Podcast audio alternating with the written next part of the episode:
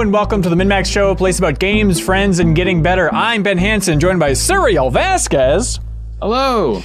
Jeff Marchiafava, Hello. and Kyle Hilliard.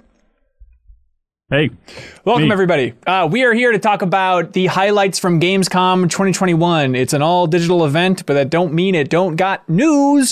So we're going to talk about Geoff Keighley's opening night thing, um, Xbox, Xbox's attempt at a big showcase thing, all that fun stuff.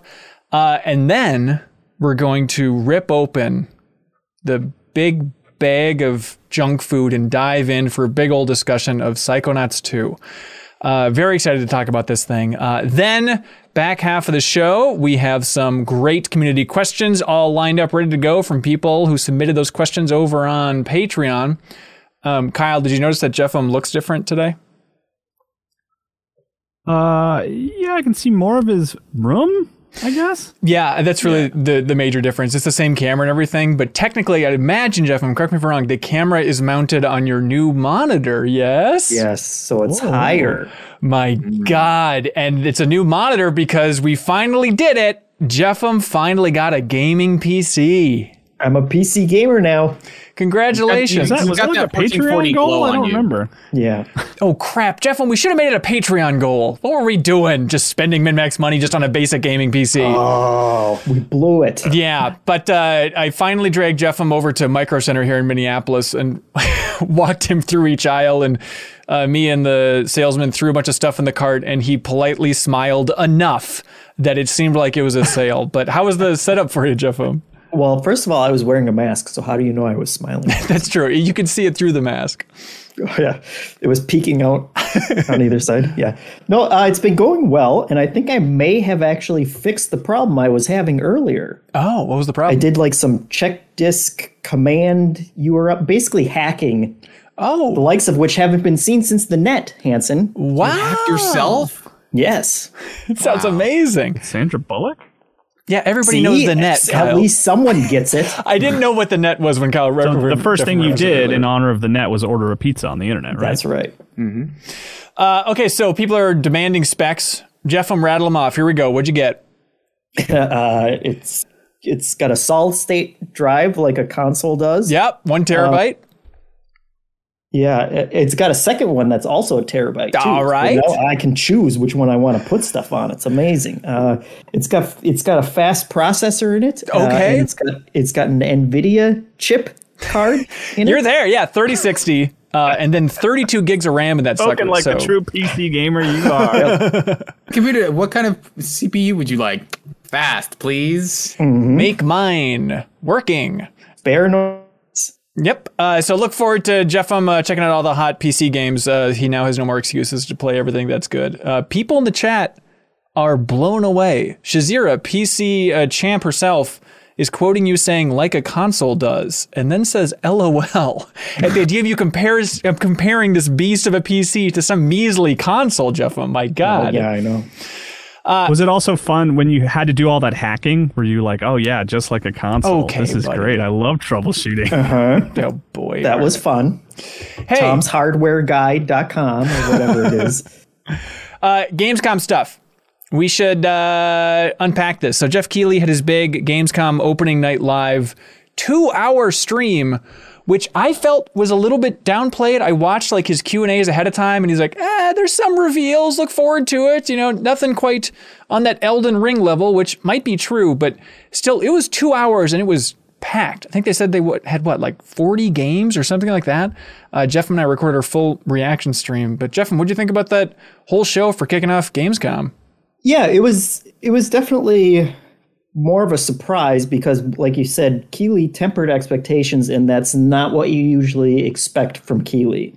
Like to be usually, any reveal is the most amazing thing in the world, and so if he's saying, "Well, you know, it's okay, don't get your hopes up too much," but it was like it was a solid lineup of game, not you know like the biggest AAA games necessarily, but a, a good, decent of, of like a wide selection of games that I would want to check out and actually play. Yeah, yeah. He seemed to be really big on teasing uh, the next character reveal for Super Monkey Ball Banana Mania, which uh, Kyle, the answer was Morgana. from Persona is going to be in Monkey Ball alongside Sonic and Tails and Beat from Jet Set Radio.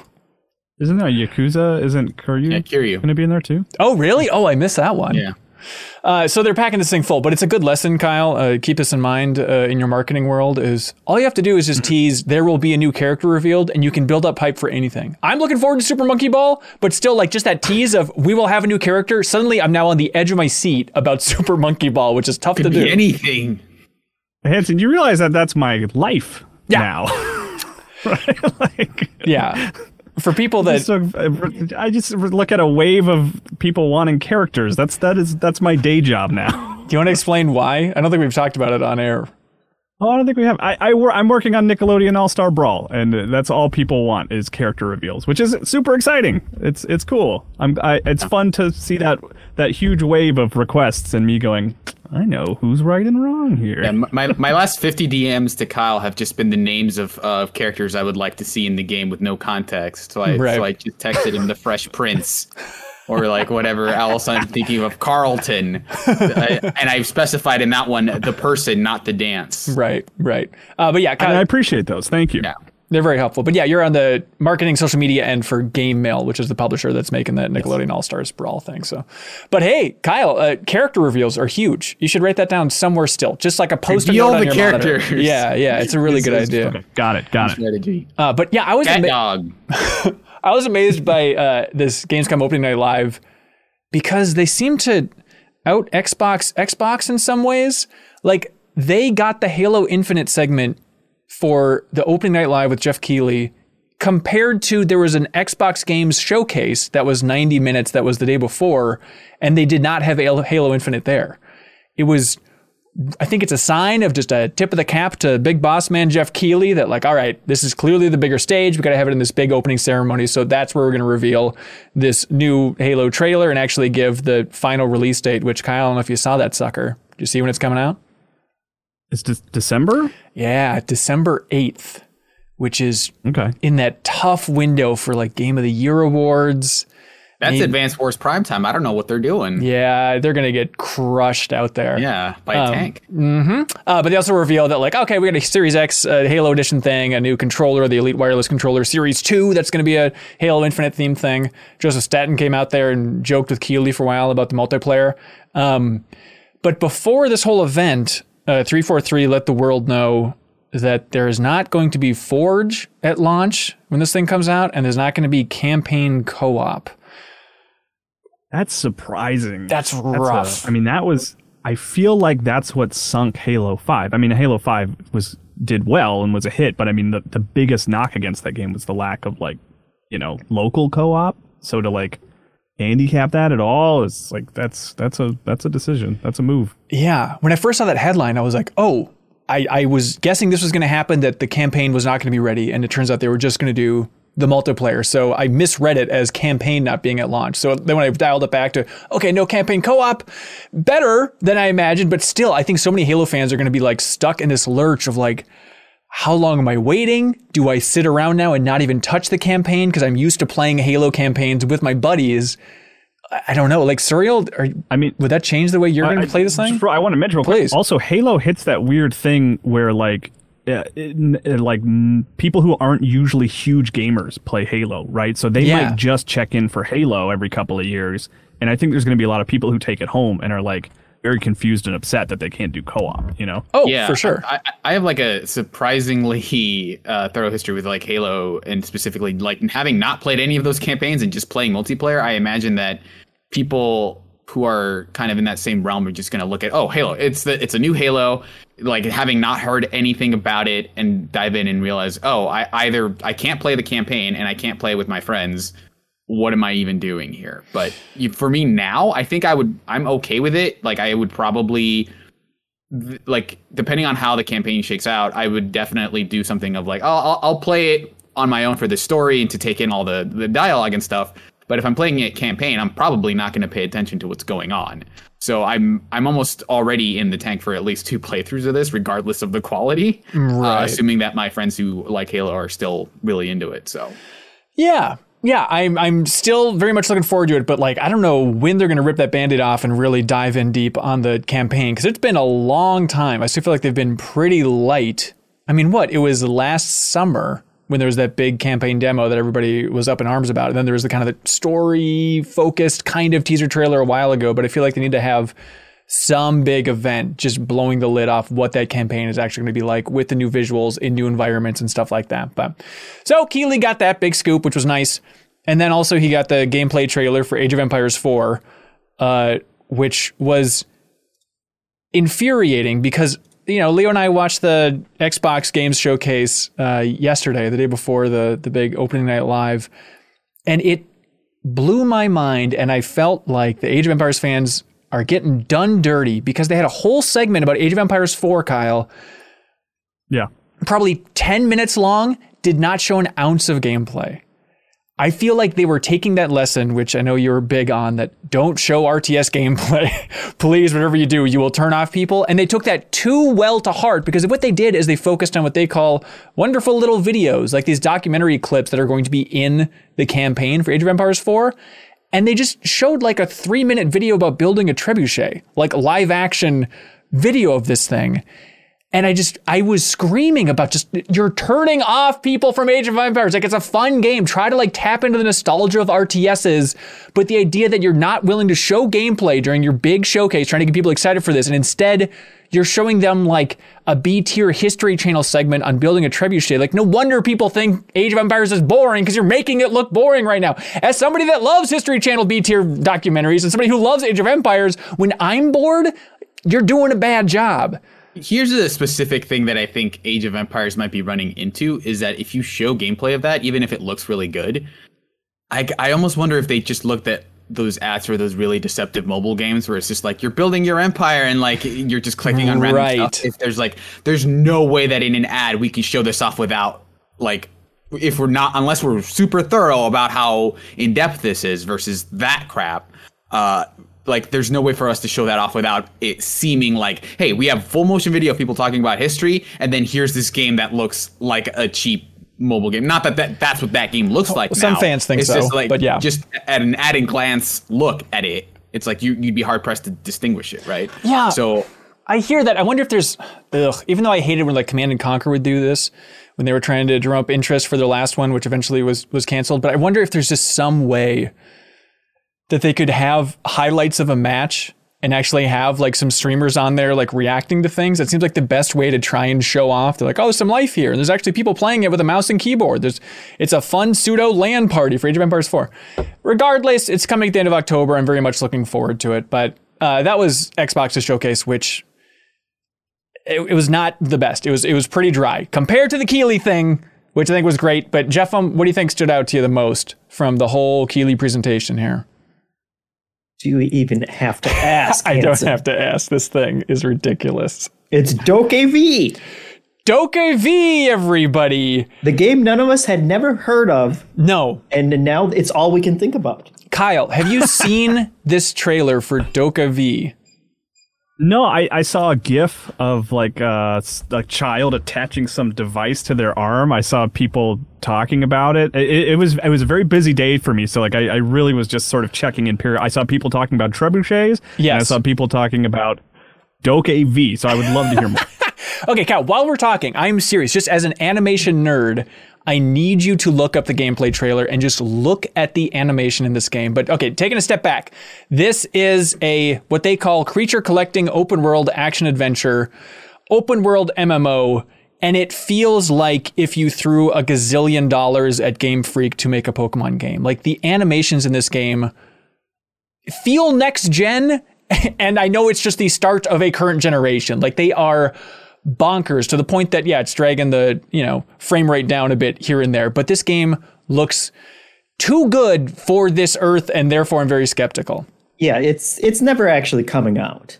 I, I don't know. takeaway. So it's from a South Korean developer uh, named Pearl Abyss who uh, released Black Desert Online, uh, which is the MMO, which is a good looking game, but still no comparison for DokeV, which is D O K E V. Okay, because because I was looking for it and I was redirected to donkey videos and that's not good. So I, I had to. Also great Figure out how to looking. They are also next I- generation. I'm watching it now. They're skateboarding in the streets. They're Yes. riding bikes on highways. It's very dangerous. but isn't that animation I wouldn't absurd, let my kid Kyle? play. Hold on. Uh, there's a moment of someone uh, using a, a, a an umbrella to glide around. So this is now my favorite game. There's a jet ski. It, it is packing more into one game than I've ever seen done for one trailer. I am. It is one of my most anticipated games right now, but also that is with the biggest asterisk imaginable. Of I just do not believe that this game will come out looking anything close to like this trailer. I feel You know, like I was getting I was totally on board with you guys saying that, like sight unseen. But the fact that you said it's Black Desert Online, Mm-hmm. right?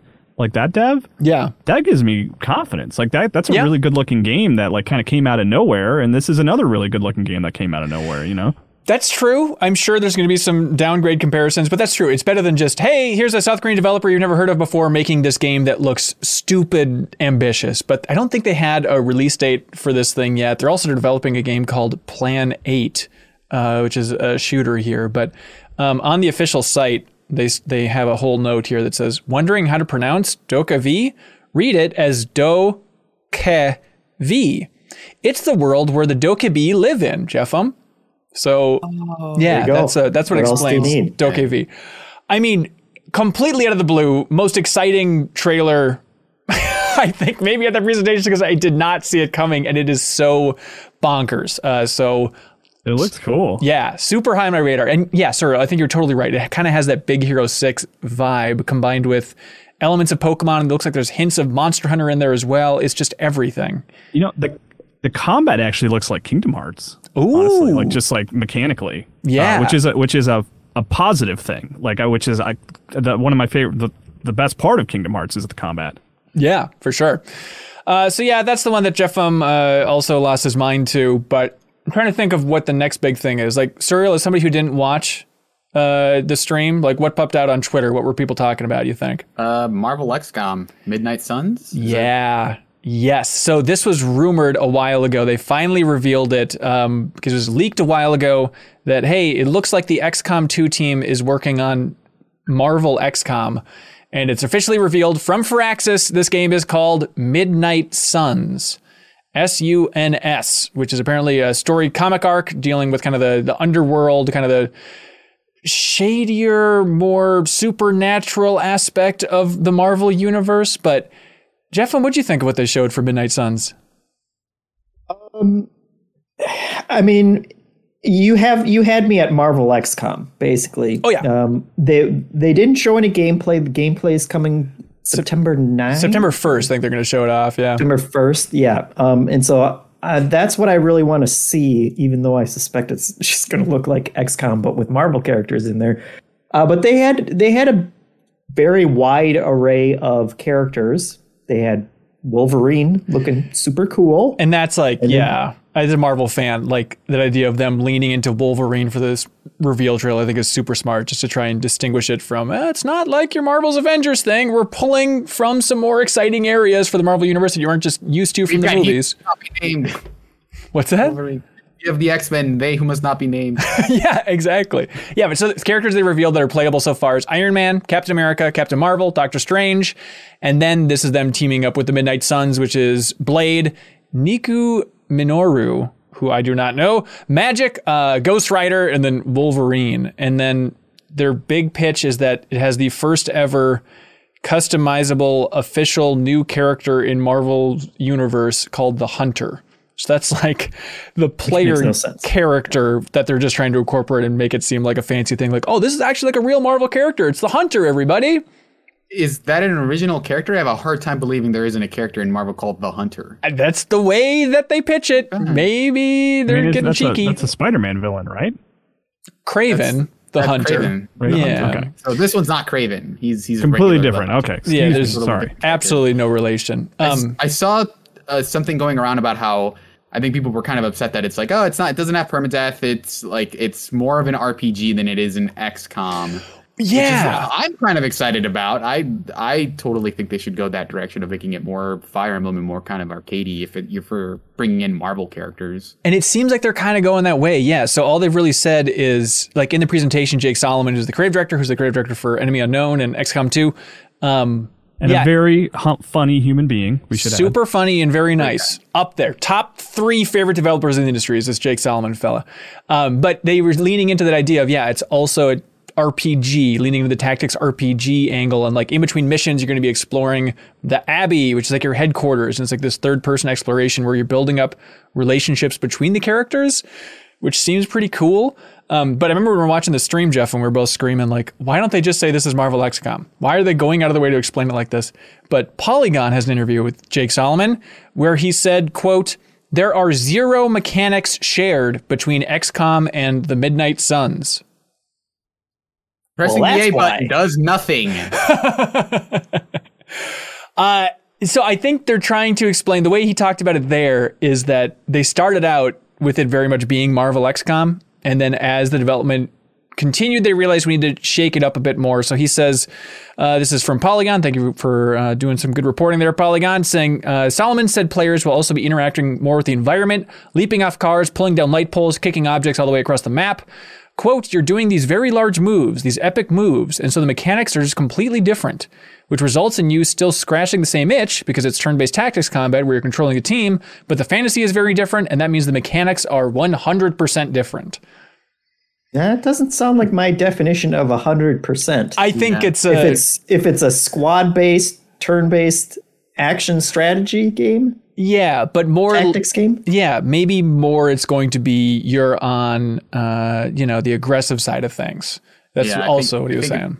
I think it's like less you're playing defense and always scared because I think at some point, you know, in development they had to say like, oh, Wolverine's going to attack. Oh, it missed. We can't make this game this way. This like this this can't happen. Like we can't have Right. like people like being all scared to use Wolverine's powers or like, oh well, Cap's dead, so that's the rest of my campaign done. Uh, so I think they're Yeah, just going to per- make it like permadeath's out the window. Yep, Right? I mean, no yeah. it's just- permadeath, yeah. If anything, it's probably going to be closer to Rabbids, like where it's just like you're doing all this kind of rebounding. Not that this is the same developer, but it feels like it is just it is the same mechanics, but with a very very different vibe. Yeah, yeah. So I'm looking forward to seeing gameplay. Still super excited about it. Um, and it's weird. I'm just thinking about like them that team wrapping up XCOM 2 and then Marvel calling, Bill Rosemann over there at Marvel picking up the phone. And it's like, well, I guess at this point, who would say no to Marvel?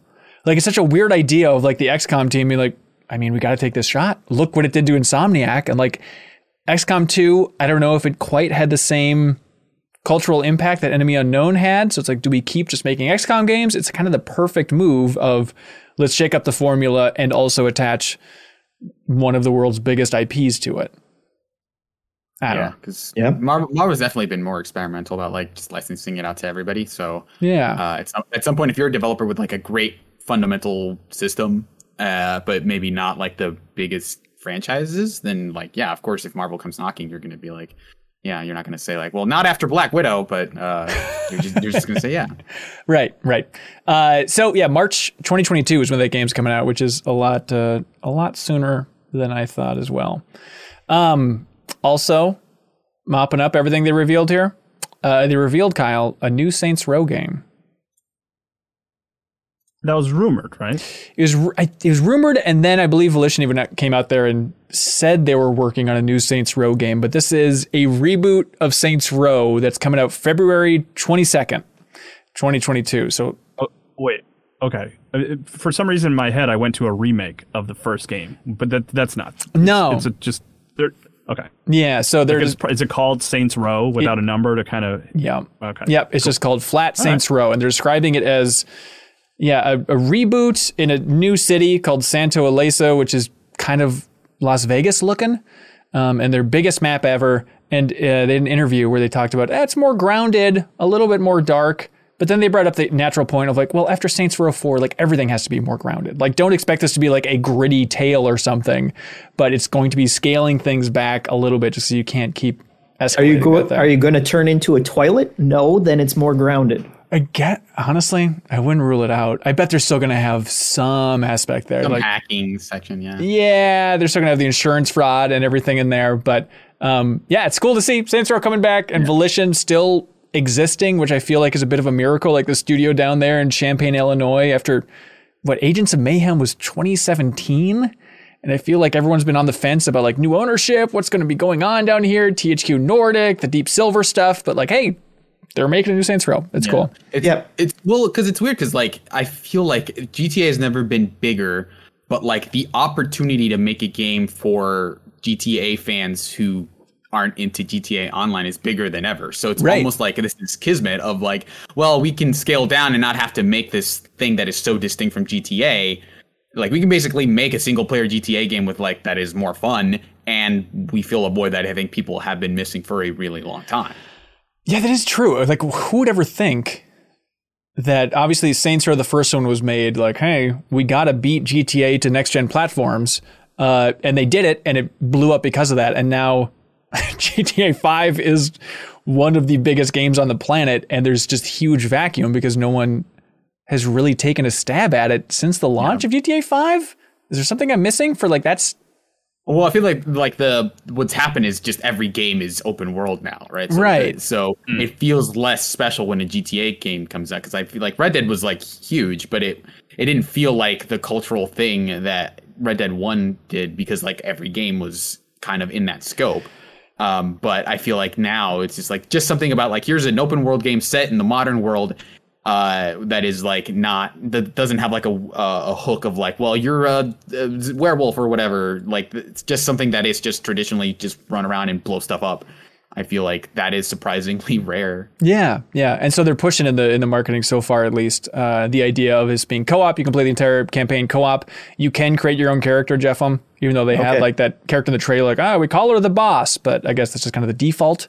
Um, but then you can still create your own character and you go around and buy buildings. But the idea of like emphasizing co-op for the Saints Row campaign, that being like the star of the show, I think it's kind of cool. Yeah, but it that's also weird considering that they brought on the actress who's playing the boss. Right. Like Geoff Keighley, that was his interview for that game. And she was talking about that character. It's weird that I guess that's just like default character for Yeah, her. you, you've always played as the boss in Saints Row. It was always just called the boss. Yeah, it's just whatever you want. Like the boss was the name of the character, and like you could just modify that however you wanted. And but Gotcha. in in three, I know that you had like five voices in one of them. I think I think the joke was one of them was just Nolan North. Like they had a default Right. male character, and one of them was just Nolan North also. Yeah, yeah. Uh, also, it's going to be cross-gen, which is, you know, a little disappointing, but it's been in development for so long. I guess that's fine. Um, let's see. They showed Call of Duty Vanguard uh, in one of maybe the most lackluster game demos for Call of Duty I've seen in a long time. We're just kind of like, hey, they're really emphasizing we got Laura Bailey, first time in a Call of Duty game, to kind of walk through this gameplay sequence where she's a Russian sniper kind of learning how to kill and then escalating to killing everybody. But yeah, the headline is Sledgehammer's going back to Call of Duty World War II, or sorry, guess to World War II, I think is what it was originally called. Um, and uh, it's made by Call of Duty, apparently not Activision. That's the way they word it. It's a whole long saga. Uh, that was it. Uh, Teenage Mutant Ninja Turtles. They announced that uh, April O'Neil's coming to this thing, to Shredder's Revenge, which has been delayed to 2022, but that game still looks ridiculously good. Like the animations, especially for like April O'Neil, I think just look fantastic for this thing. It's going to be very fun, I would imagine, if you're a fan of brawlers. That's it. Oh, Kyle, also Horizon Forbidden West, they announced uh, delayed to February 18th, 2022. So Yeah, officially. that, that was another because now the joke is that that's basically Breath of the Wild 2's release date, right? Yep. I think I think Janet made that joke on Twitter, right? Which Oh, is, uh, perfect. probably- Yeah, has to be. um, let's see. And then the weirdest thing from the entire uh, Gamescom opening night live is they ended it the effectively the one more thing with Geoff Keighley as they were leaving, mentioning, "Oh, by the way, a weird thing. I'm going to be in the Muppets film Muppets Haunted Mansion that's coming to Disney Plus." He said he's going to have a loves Muppets, man. He's he really into those loves Muppets. those freaking Muppets. Uh, and he is going to be like a head in the background or something. It's uh, you know, it's uh, I guess if that's your platform, you know, like at the end of podcast like this one, they're like, okay, so what are you doing? And like, make your plugs. And I guess Geoff Keighley just did his own plugs on his show. Mm-hmm. That's it. Uh, Gamescom, everybody. They also showed off a ton of Death Stranding too. The director's cut. Yeah. Director's cut, which just looks like a a completely different game, and also every game now. They it's Like they really were racing cars and doing all sorts of weird shenanigans. It seems like the broad overview is for the director's cut of Death Stranding. They decided to pack a bunch of fun into that game. Uh, like, what can we do to excite players? Let's put jetpacks, Yeah. races. How many gimmicks can we cram into this thing? So it's not so divisive. Yeah, I think I feel like that's as someone who really liked Death Stranding when it came out.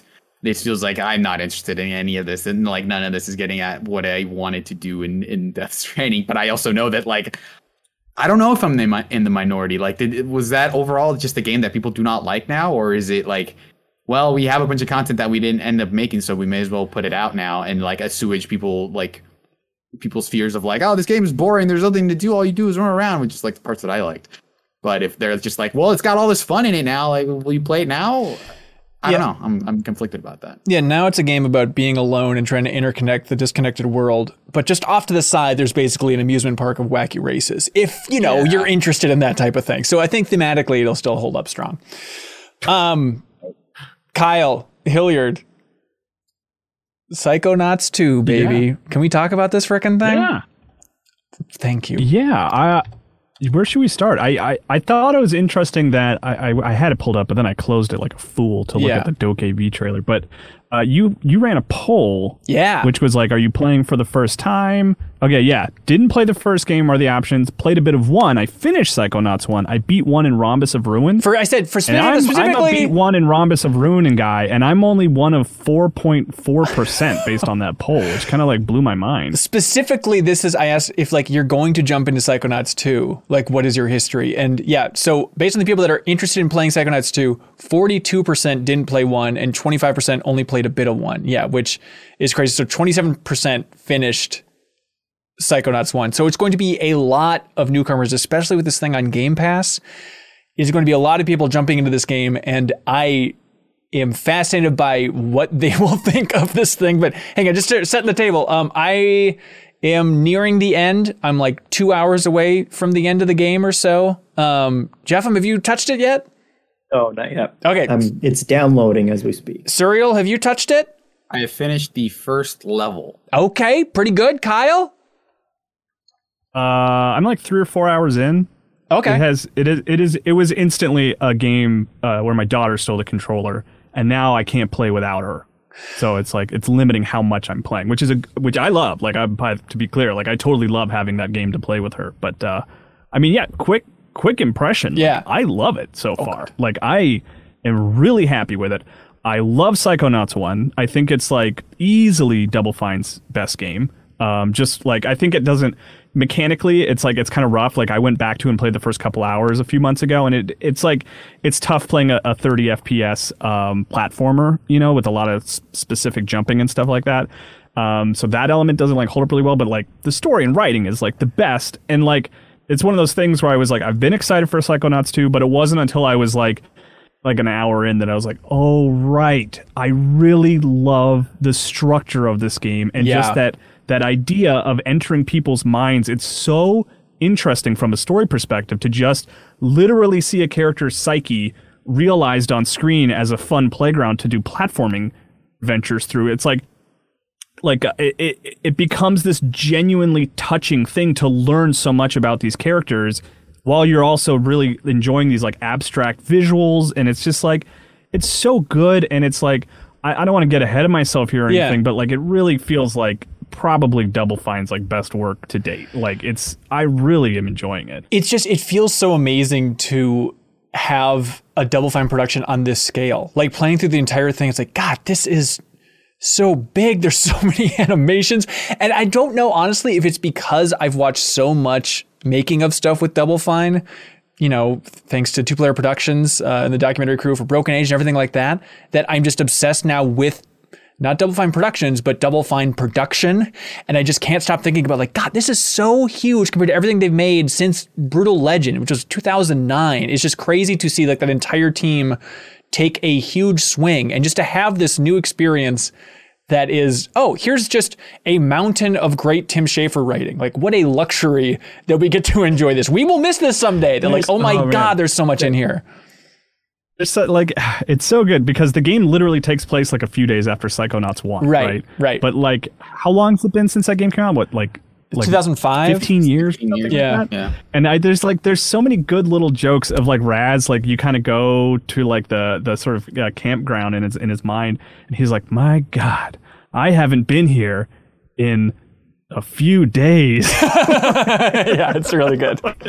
it's just so good. It's so smart. It's so funny. The puns are like are so good. It's just like the way everything is like shaped around words related to the mind. It's just so good, man. It's so good. Yeah, even just dumb stuff like in the men. Not that this is the peak of the writing or anything, but in the menu, like when you have options and the last options are always just never mind. It's like, ah, of course that's good. Or like there's a section where you're bowling, and if you put it in the gutters on the side, one of the characters says, "Raz, get your mind out of the gutter." I'm like, damn it, it's very good.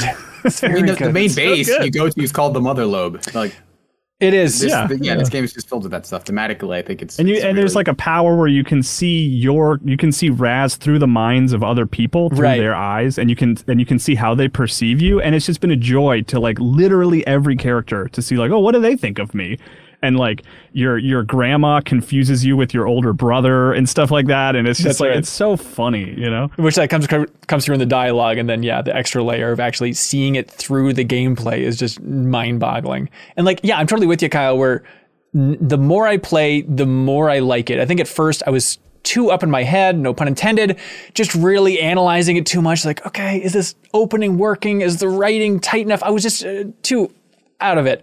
But then the more I've played, the more I've really enjoyed it, and just it's been this overwhelming feeling of like, oh, that's right, just running around and collecting figments was something that was very important to me back when that first game came out. And like that's such a distinct, weird Psychonauts thing is to have these uh, figments of imagination, but just like these abstract little art pieces as the collectibles, but they're also unique and they're also just addicting to try and find just because I want to see all of just those tiny pieces of art just thrown across all these different levels. I, I will say it does feel like a game from 2005 in a lot of ways in that like a lot of the goal is like okay you get into these combat encounters combat combat feels a l- better than it did in one but Oh, it yeah. doesn't feel like you know this super robust thing and then I feel like I don't know I may be a little torn about it because it I feel like having collectibles that you have to go back to the level in order to get later feels like a cardinal sin for a level based platformer where there's like even that first level there's distinctly a thing that you cannot do in that level Right. wh- where you have to come back later uh, to get a few of the collectibles which seems like like i don't know how i feel about that but you, you know it depends on how easy it is to replay that stuff. But yeah like just all the, like, the way they frame all of this stuff i think is is the thing that i love about it so far. It's just such a weird genre to have like the kind of narrative based very narrative based platformer. And i think especially coming off of like ratchet and clank rift apart where that thing is moving a mile a minute like go go go look over here. We'll tell you exactly where to go at all times. Just keep going please. And i love that game so much. But to jump back to this and be like okay this is a platformer 3d platformer but there's definitely still a lot more of those adventure game light vibes in there, right? Just the amount of dialogue you're going to be going through. There's going to be a handful of moments of just confusion about what am I what do you want me to do here game? Okay there's some logic i didn't quite piece together. I, it's definitely dragging it down every once in a while of i've just been staring at the screen going what It- you're referencing something i clearly do not understand right now so there's still definitely those I don't know, hiccups every once in a while in the flow, but that's, I think, part of the charm of Psychonauts because it does feel so much like that first game in some really wonderful ways. Yeah, it, I, like obviously I've only played about an hour or so, but it, it is nice to some degree to play a game that doesn't feel like it's been modernized, where it's like, oh, it, like maybe there is a crafting system, but like I like that there's no like, okay, here's a skill, here's Raz's skill tree, or like here's like a, a crafting system, you know, like that it doesn't feel like, well, well, we clearly need to update this so that it fits modern standards, and this is what that means. Like so far, I feel like them just doing Psychonauts but more refined is working for me, but I, you know, Yeah. we'll see how that goes. Yeah, I think the game's development is fascinating, and I cannot wait for whatever form a documentary takes from Two Player Productions whenever they decide to release it. But I mean, that's, if we're being honest, that's my most anticipated piece of media for the rest of 2021 is or maybe 2022, whenever they release the documentary about the making of this thing. When this comes out, you can die. Like, Oh, honestly, yeah. Uh, oh, I'm so excited for it.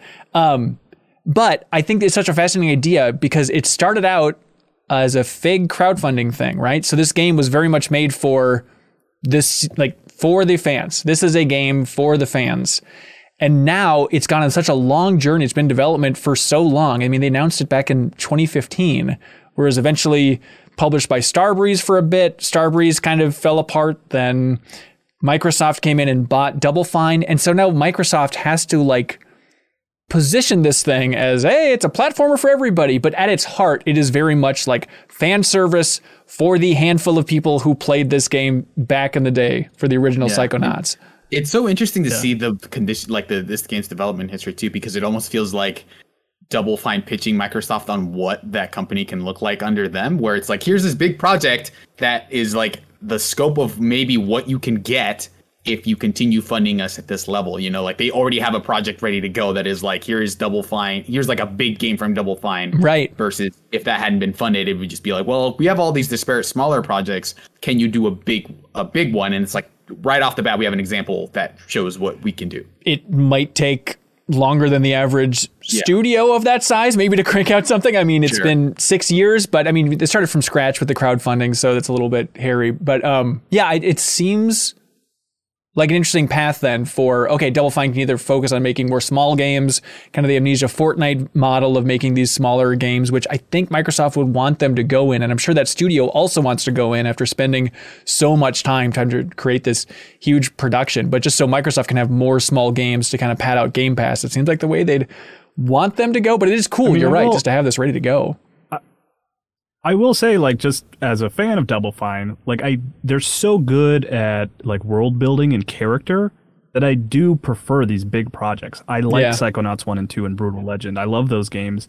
I like their smaller games. I think they're enjoyable and they're you know, but like I just I when they take the time to like really showcase their writing and really lean on how interesting their characters can be, which takes a large experience. Like I I would rather they do that. I mean, I, I don't think they will in the short term, but like, yeah, I would love for them to jump into another big project. Like that's what I would like from them. But we'll see. Yeah. Do you think um it has to be, right? This game, I cannot stress this enough, is weird. It is the art is bizarre. It has a lot of dark turns in it. It is a very weird game. I was thinking like this has to be the weirdest Microsoft published game, right? Microsoft Studio game. Is there any game that can compete just on the level of how bonkers this thing is? like for very different reasons, I would point to Microsoft's Flight Simulator as like being the other one because it is the exact opposite. But it is also like in the current gaming landscape, it feels like an oddity for very different Okay. reasons. All right. I, I How guess about so. uh, Armed and Dangerous from 2003? That's up there. That's probably number two, I think. um, but yeah, I think there's going to be pair- You had a gun. You had a, a gun that shot a shark in that game. okay. That's up there. Some of these mines later on, especially, are pretty absurd, though.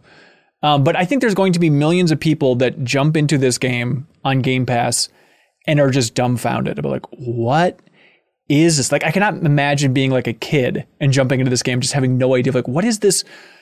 Sequel to some old game. I can't understand any of this. And so they do set things up a little bit of like, here's the story before.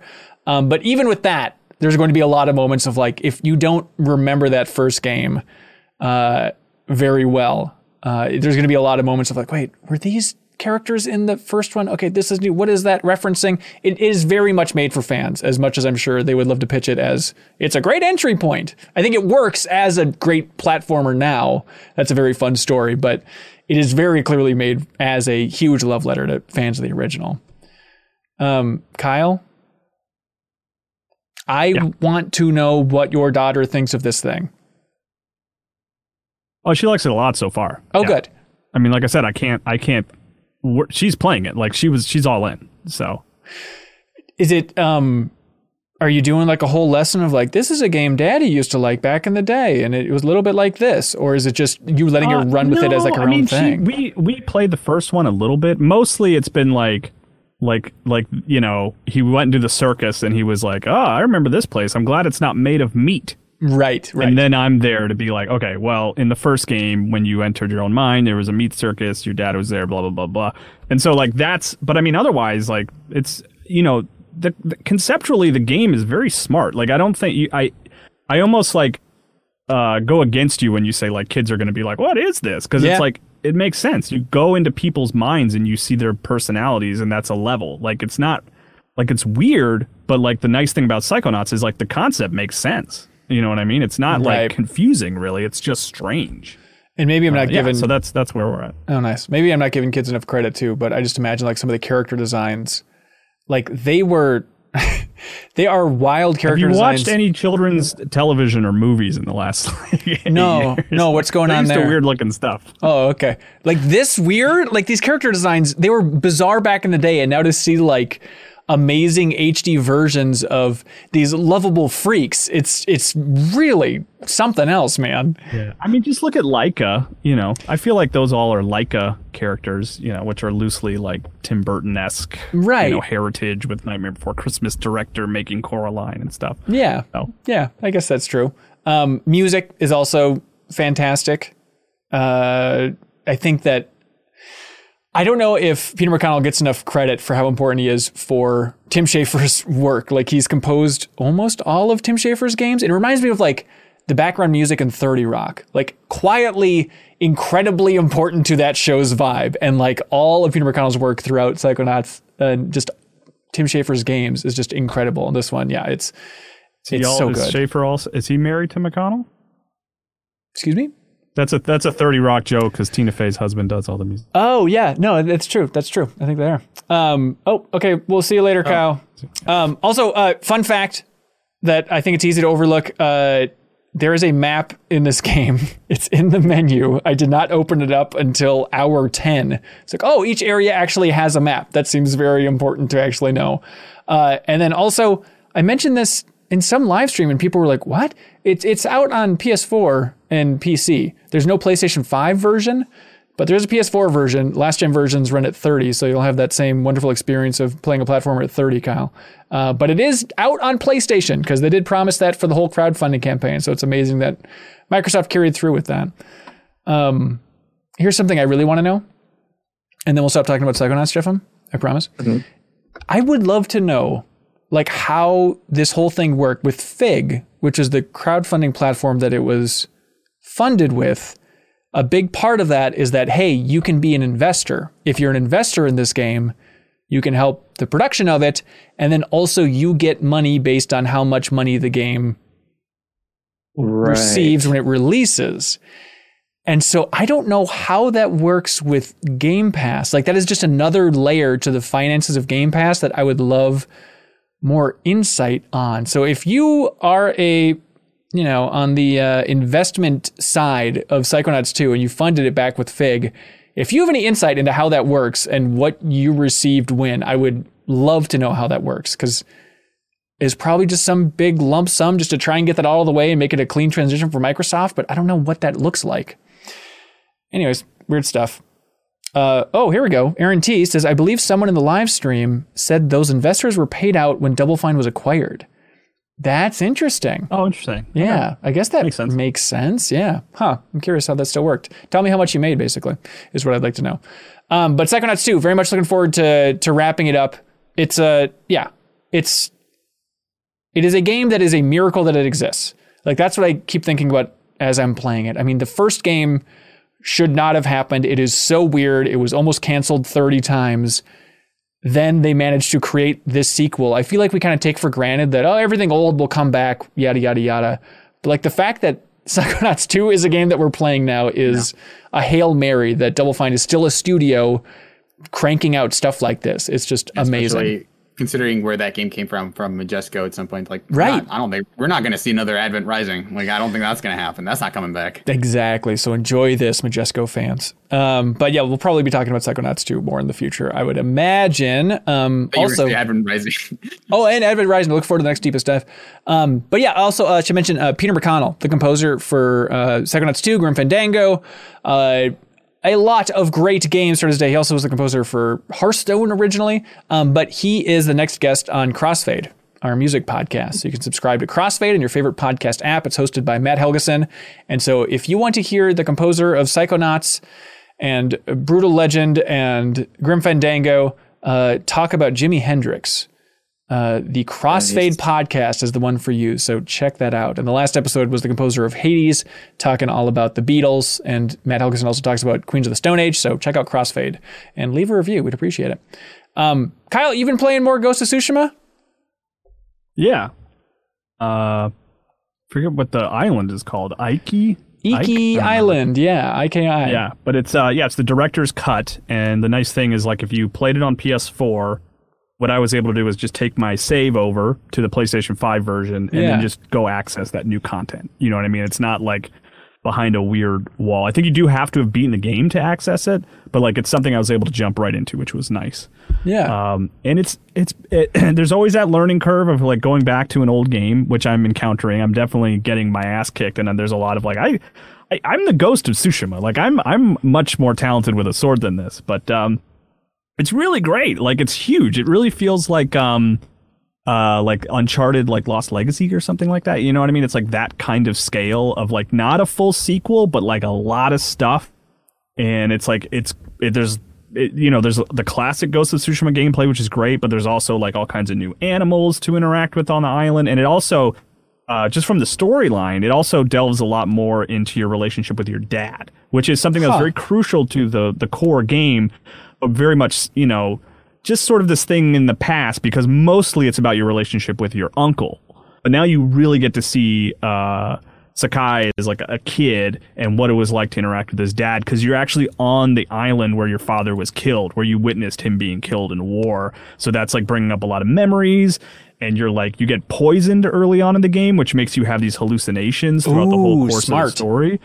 And so like you'll just be like in the middle of a mission and everything just goes like fuzzy and crazy and dark and weird and you can hear your father like complaining to you about your um things that you don't trust about you, the things you don't like about yourself and like I'm really digging it. It's been awesome. To, it just feels like I'm I'm jumping into like a pseudo Ghost of Tsushima sequel. Like it really is a lot. If you lug Ghost of Tsushima, like absolutely worth checking out. Like totally. Okay, dumb question. Is this only in the PlayStation 5 version for the director's cut? Or did director's cut come out on PS4 as well? I believe it's on PS4 as well. Okay. The way it works is like you can you can just you can upgrade your copy to the director's cut version for like I think it's like 20 bucks or something like that. Okay, so it's just So, like, DLC. Yeah. it's kind of like it, it's weird because it really is ostensibly just buying DLC, but they've made it feel different by calling it like the director's cut version. It just feels a little right. different, even though it, I mean it really is just buying like spending some money to have a whole bunch of new Ghost of Tsushima game. You know, Yeah. Yeah. Oh, that's awesome. Um, and I imagine it looks a lot better on PS5. um, God, you know. I won't. I won't say that I'm like like wow. PlayStation Five changes everything. Yeah. Because that game is already was so gorgeous and it loaded so quickly as it was like on a PlayStation Four. But I mean, you know, the frame rate's improved. It's at a 60 now, and like it it still looks great. It's it, it's awesome. Like I, you know, the place it, it it was a testament to how good it already looked that the PlayStation 5 version isn't like blowing my socks off as much as it's like okay, this this mechanically feels better. But uh, yeah, Yeah. And just to be clear, Sony sent us a code for Ghost of Tsushima Director's Cut, but that code was sent to Leo. Because Sony's very big, but you have to disclose this. And so Leo's also going to be playing it, but uh, he wasn't on this episode. So it's a weird I thing. actually went and bought like a physical copy because I wanted to have like um I like that game so much. Yeah. Like I think it's like one of my favorite games of the last uh you know of this early I don't know last couple of years. So I wanted to have a physical copy, so I got the director's cut yeah. copy. yeah, that's nice. Ghost of Tsushima Director's Cut, everybody. Uh, Jeff, how are you feeling? Good. Great. Suriel, how are you feeling?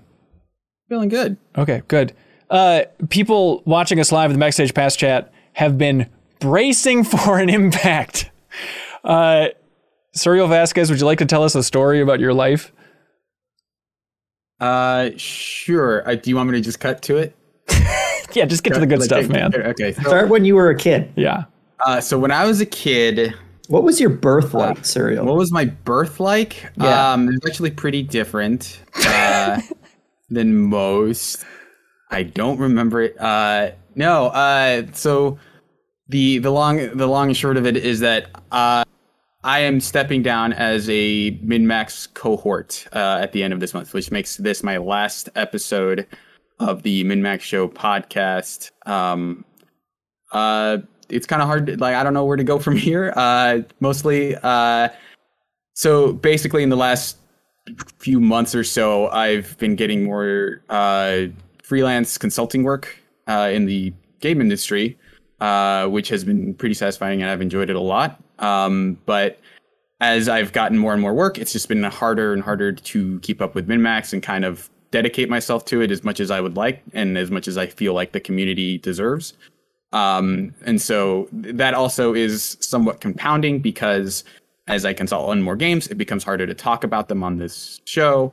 Um, so those two kind of things have kind of compounded to kind of, you know, put, um, put me in, a, in an odd spot, so to speak. And so I've kind of made the tough decision to step down. And it was a really hard thing. I've basically been thinking about it for, you know, the last few months um, and how I I could make it work. And ultimately, I decided this was maybe the the, the cleanest way to do it.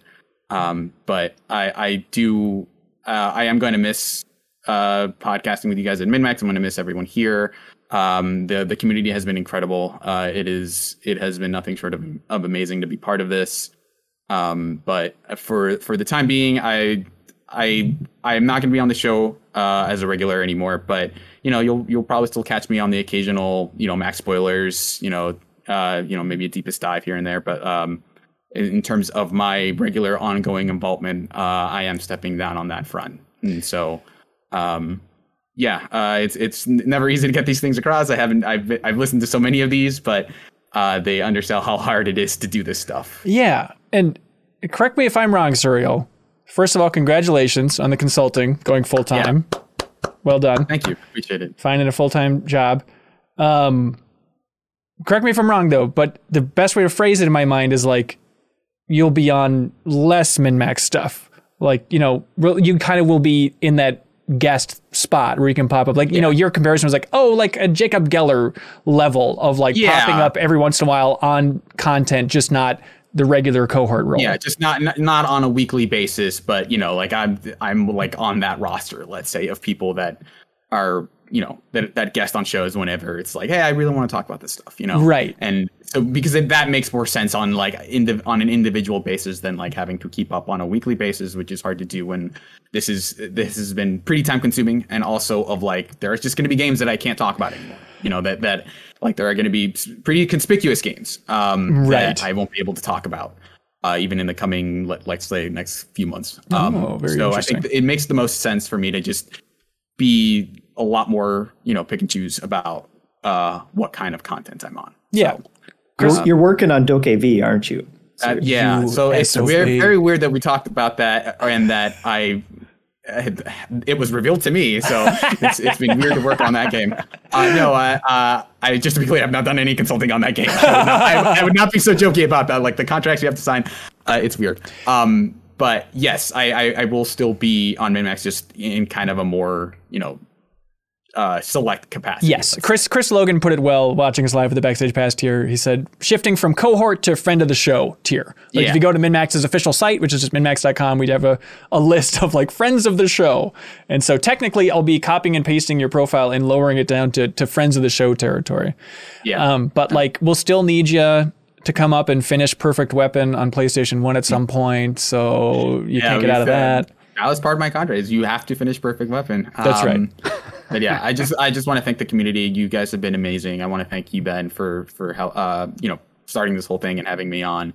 Uh, and I want to thank Kyle and JeffM and everyone else who's been on the show on a regular basis. It has been uh, an incredible experience. I'm I'm gonna miss the heck out of you guys. You know, we'll still be in Slack and stuff, making dumb jokes and emojis oh. and stuff. But um, but yeah, the, the uh, it's it's been a fun ride, but and I'm gonna miss it. But yeah, you know, I figured this was the the best way to move forward. Yeah. The good news is that you don't have to miss it. You can always come back whenever yeah. you want in any capacity that works for you. Yeah, we were we were very lucky to have you for this long for an outlet that can't afford to have everybody on full time. Uh, we've been very lucky to keep you on as much stuff as we can because you're a very talented, very smart guy.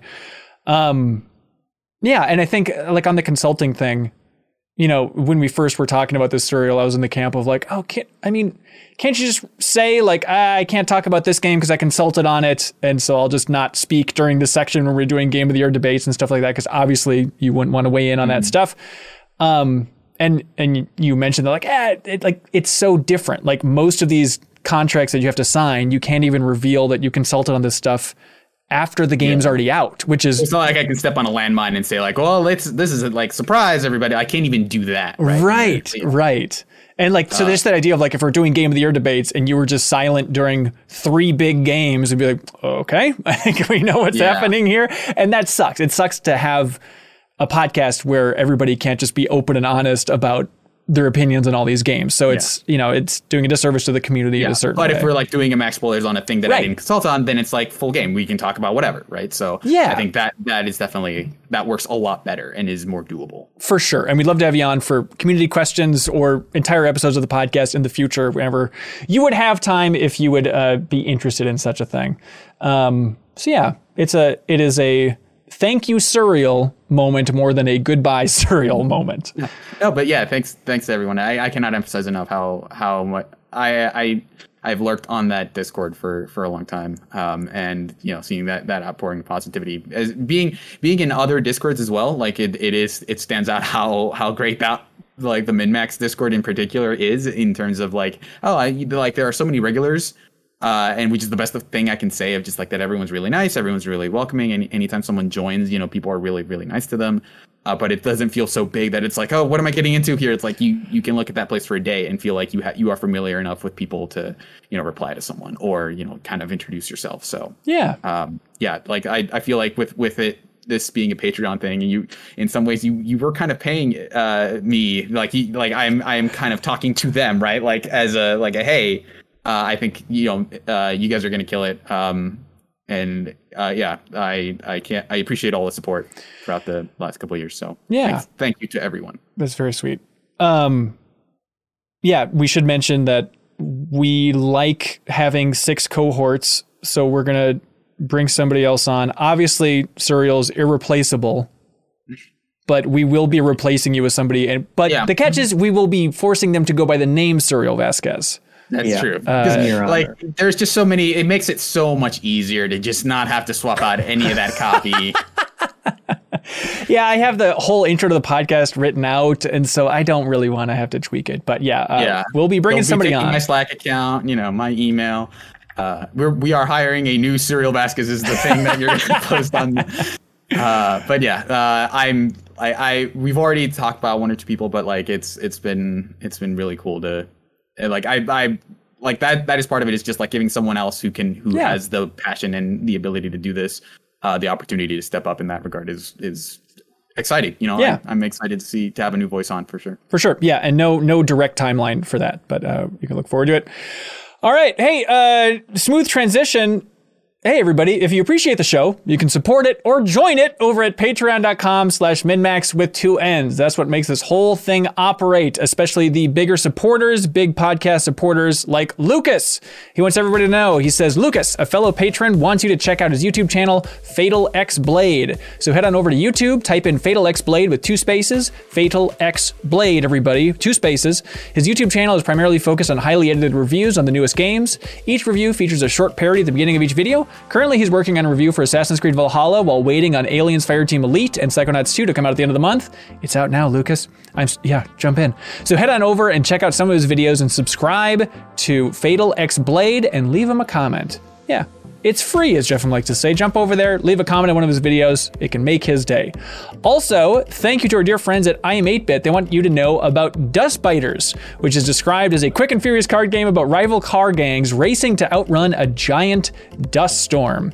It is a two-player card game from developers, uh, from former game developers that have worked on stuff like Minit, Nuclear Throne, Genital Jousting, Sludge Life.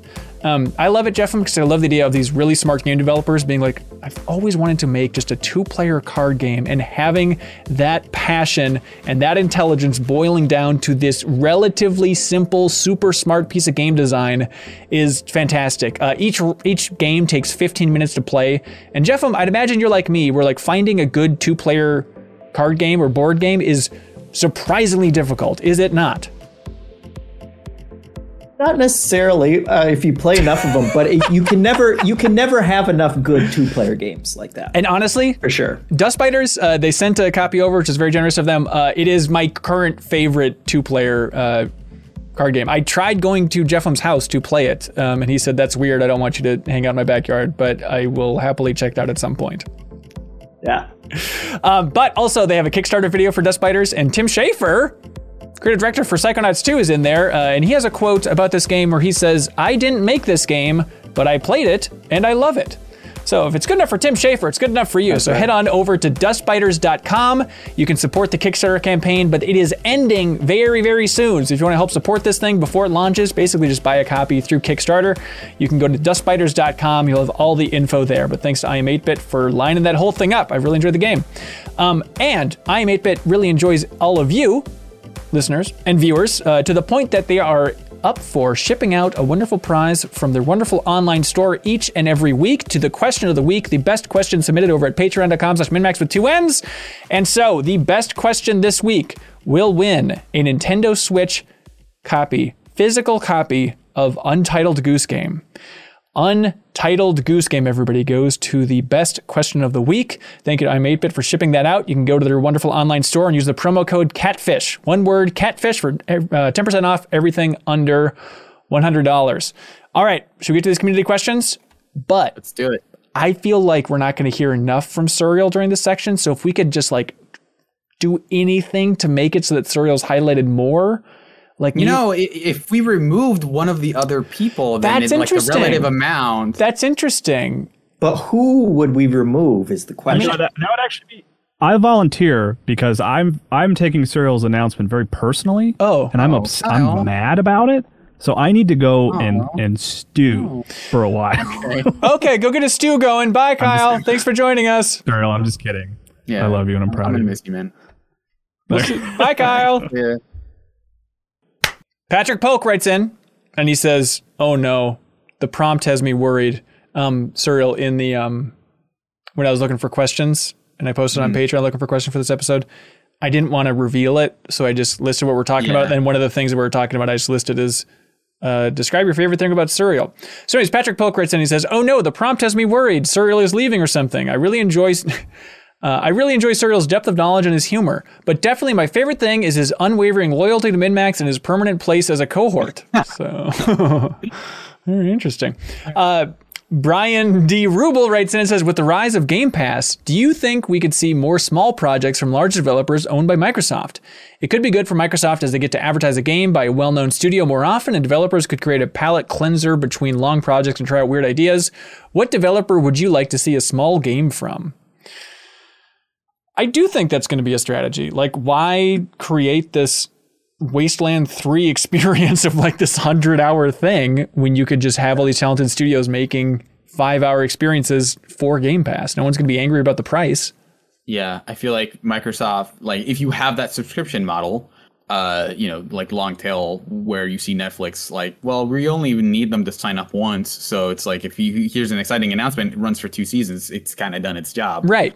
Uh, so yeah, something like I I wrote a thing earlier actually this year about how the medium is like the perfect Game Pass game because it, it is a, a game that you can finish. Uh, but you know, most people will probably take a week or so. But at that point, it's like you're kind of in the ecosystem, and it's a small project. Right. Um, so like just the idea of like, uh, yeah, make make a game that is smaller in scope, and and I I have to imagine like like a lot of studios would jump at the chance of like we specifically don't want this game to be too big because we want it to be a smaller investment.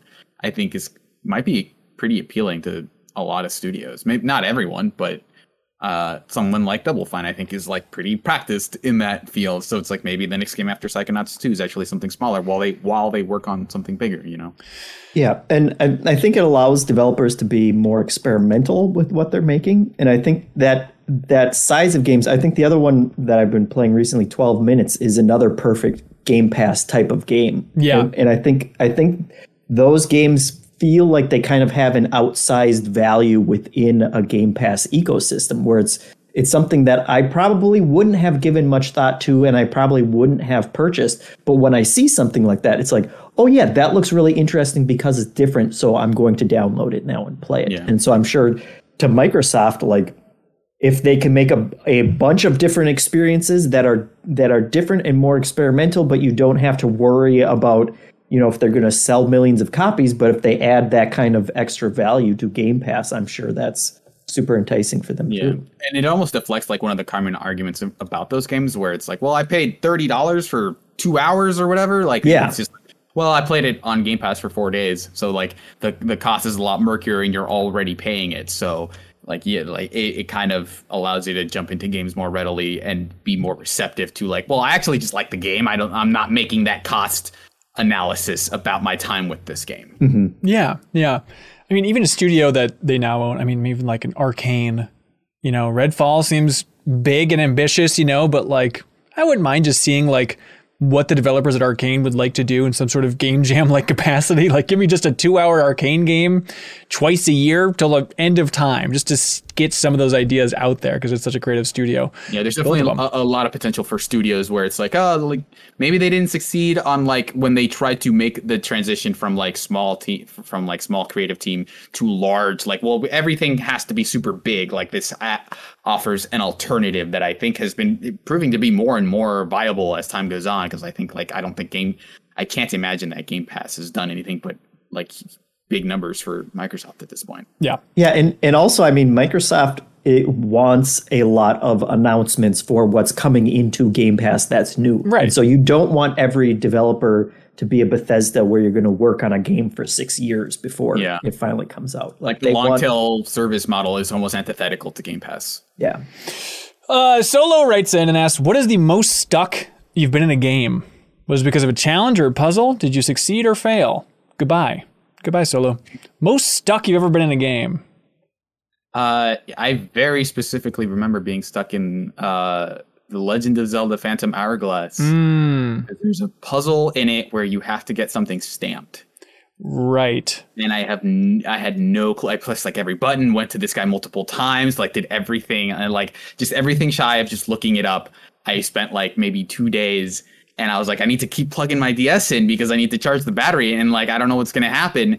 And then I realized that like I just had not closed my DS in that entire duration of time, and that's literally all you have to do is close and open the DS for it to stamp That's so. and I was absurd. so mad when I when I just when I saw like a guy that said like yeah I just close your DS and open it. it's it's as simple as that and I was like I was so ready to throw my DS at that point. So It they don't give you any hint in that game that you actually have to physically close that. I thi- I think it might just be a thing where it's like the bottom screen is like uh the, the place where you write your notes or whatever, and I think that's where the piece of paper is. And on the ta- uh, I think on the top screen is like some visage of a stamp or something. So I think the clue is just like, and also it's like mathematically you're just gonna at some point close the DS. It's not like it's Right, impossible right. to figure out. But yeah, it just did not click with me at all. So that was that was weird.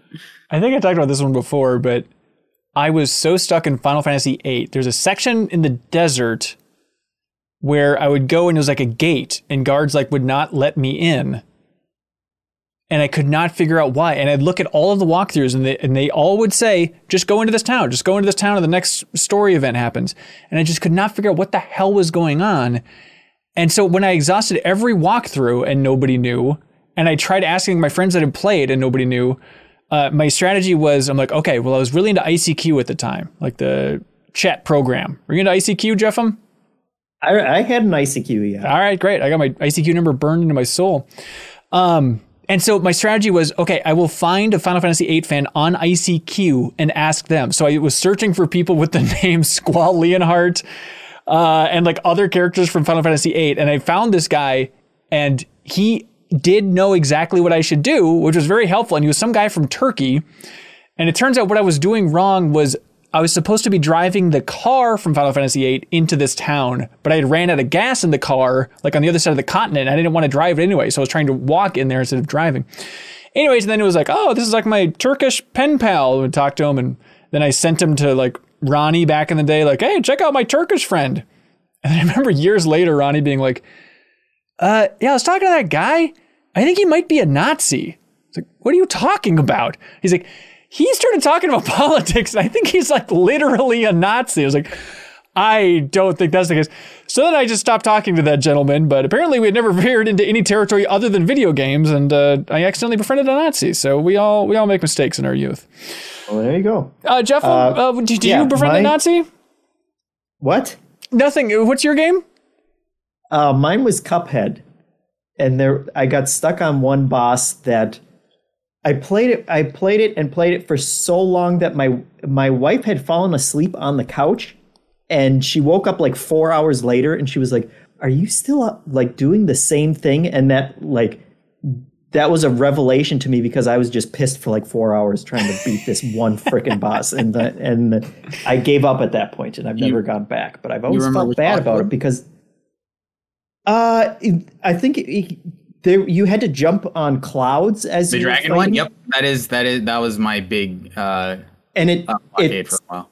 it sucked so bad because part of it was just like there were random patterns to whatever projectiles it was shooting at you or whatever and it felt it felt very cheap and unfair it, it wasn't like i can i can learn the pattern of this and then get through it you know like ninja gaiden or whatever it, it was Right.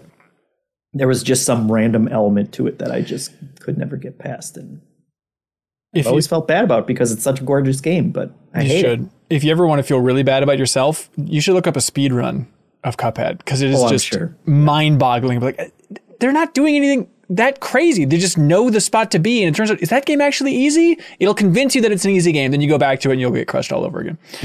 Um, the Uncharted Wolf writes in and says, "Hey cohorts, considering y'all uh, use different streaming services, including for gaming, which one do y'all use the most?" Well, I love HBO Max. I find myself always returning to Netflix. I think uh, I, I've been using a lot of HBO Max, but I think my favorite one might actually be Tubi.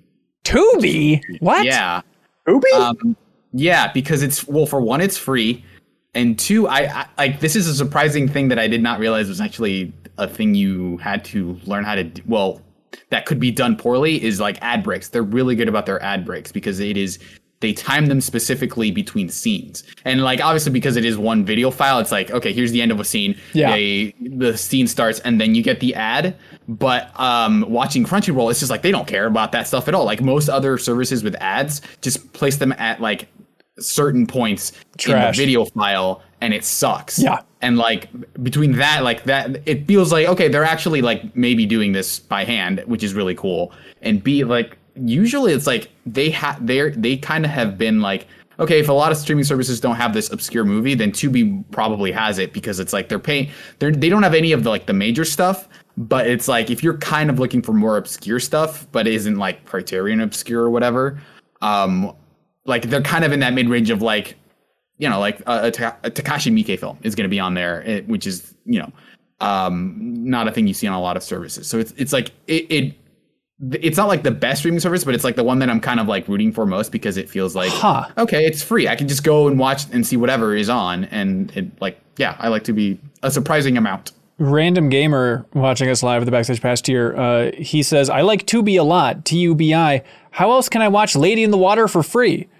Well, if they have Lady in the Water there. Free is the right price to pay if you're going to pay a price for Lady in the Water. Like may as well like it's it, it's like the amount of uh t- thing, like movies you can see. Like well, it's free. You might as well watch it. Like e- Right. even when you're because when you're on Netflix, it's like yeah, but it's like there's also is like well, I could be spending my time better, you know, with this subscription or whatever. So, Right, right. Yeah, I mean, probably HBO Max for me, but I have been watching a lot of Netflix stuff just because I've been going through the seasons of Alone that are on Netflix. Jeff, have you ever watched Alone? What's that one about?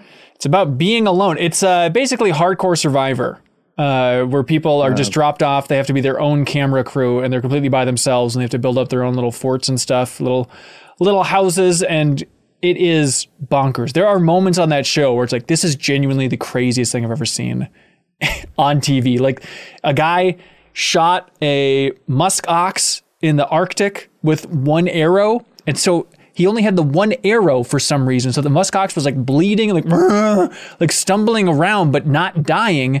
And so this guy, just strapped with a GoPro, then takes out his knife and is running up and trying to like stab a musk ox to death, which to death, which is huge. Like this huge animal that could so easily kill him, and he's just running in and taking a quick stab, then backing away. It's like, how is this on TV? This is like a jackass stunt. It is so insane. And, That feels and like one like step you removed like from the most dangerous game. Yes. like, Oh, yeah. What if we pitted two people against each other? Then that's just it. That's Yeah. the next season, I hope, of Alone. But hmm. it is it is an awesome show. You gotta watch it, Jeff. Um, I, All I prefer not watching people torture animals to death. Well, it's for survival. He he literally will lose a million dollars if he doesn't kill a musk I've never heard that excuse. It is it is very gnarly. It is rough to watch at times uh, for the amount of animals that they're skinning and all that stuff. So, your discretion advice. Um, Jeff, um, you're all in on Tubi. Uh, no, probably, probably Netflix still. I, there's just such a ridiculous amount of content and that I've never even heard of, and it's like, oh, every famous star is in this thing that I, was made like last year, Uh-huh. and just no one's ever even heard of it. um, but props to Disney Plus too, surprisingly, Of course, of course. because it's like, yeah, okay, I'll I'll rewatch every Marvel movie ever made. Yeah, yeah, why not? I uh they have um up there now an episode of what do they call it? Star Wars Gallery, but it's all about without spoiling it, uh the creation of the final episode of the second season of The Mandalorian. And I realized like up there with Two Player Productions Double Fine documentary stuff, like just about the best thing that I could watch or the most exciting thing I could watch is like making of Star Wars content. So I cannot wait uh, to watch that thing tonight. It's gonna be a blast, man. Uh, Doreen Klyer writes in and says, I really enjoyed my time with Psychonauts, but had to stop playing on PC because I couldn't get past a boss with a with mouse and keyboard controls. Despite my best attempts to use the game with my PS4 controller, it wouldn't take and I gave up. What's the weirdest reason y'all had to give up on a game? Uh, I don't say it's weird because I think I, I I I did not finish. What was the name of that an- that anime game I was talking about? Scarlet Nexus. I ended up not finishing just because like I, I think I had to go on a trip and I just completely forgot about it. But I might actually be done. I've been playing a surprising amount of Pokemon Unite. Uh, in the Really? last month, but I might be done with it because I did not know that. I think once you reach a certain level, or you have to go to the menu unlock it, you get like a monthly challenge. And I think the last challenge is like get to level 13 and you have a month to do it. That's the part I didn't know. And you unlock one of the characters. Uh, and like that's how you get one of the free, because otherwise you have to pay for them. Yeah. And I literally completed, I was like, okay, great. I've been tr- keeping track of it. It's like, okay, I need to do all these challenges and I can do these, you know, by playing like five matches a day or whatever.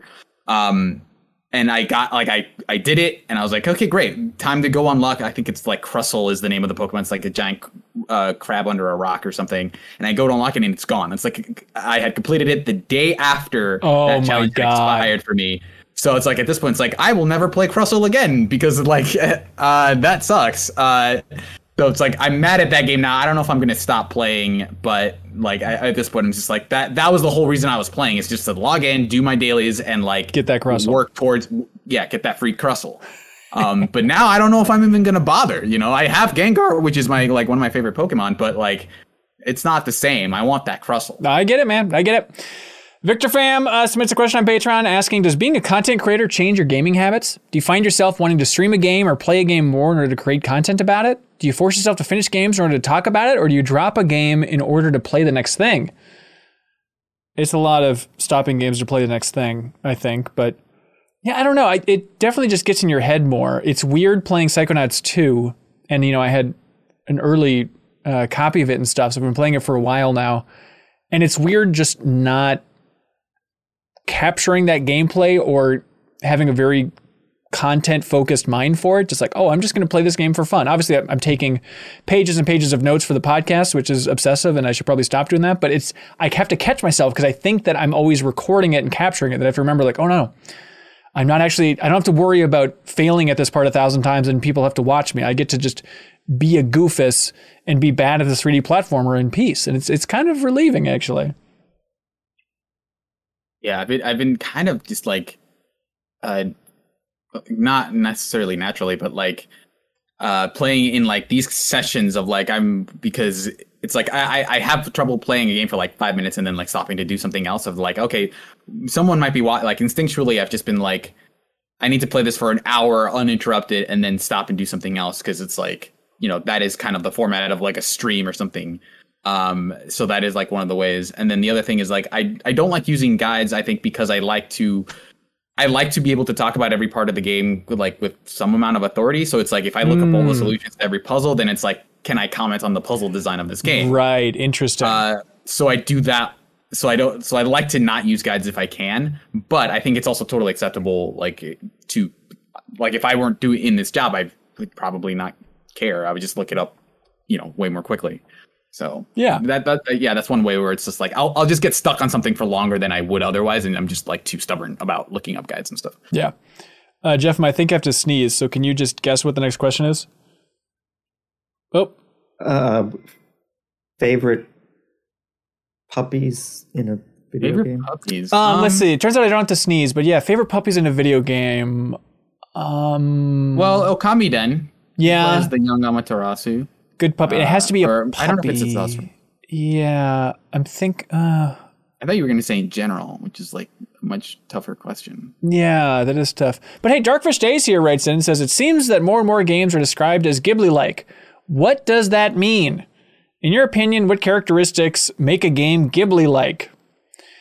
Uh, just if they have some homage to some Ghibli film, probably. If it looks like anime, if it if it has like an anime art style, but not like what you think, it, it looks a little bit somewhere between like, you know, European art and uh, anime. I think is like the thing that they're trying to look like. I mean, specifically, it's like a they're cribbing from you know uh, Ghibli films, but it's like I don't know. I feel like too many games have used that for when I look because when I look at them, it's like I guess I know what you're going for, but this does not look. I would not mistake this for a Ghibli game in any way. Yeah, it's it's a vibe, right? Like Spiritfarer.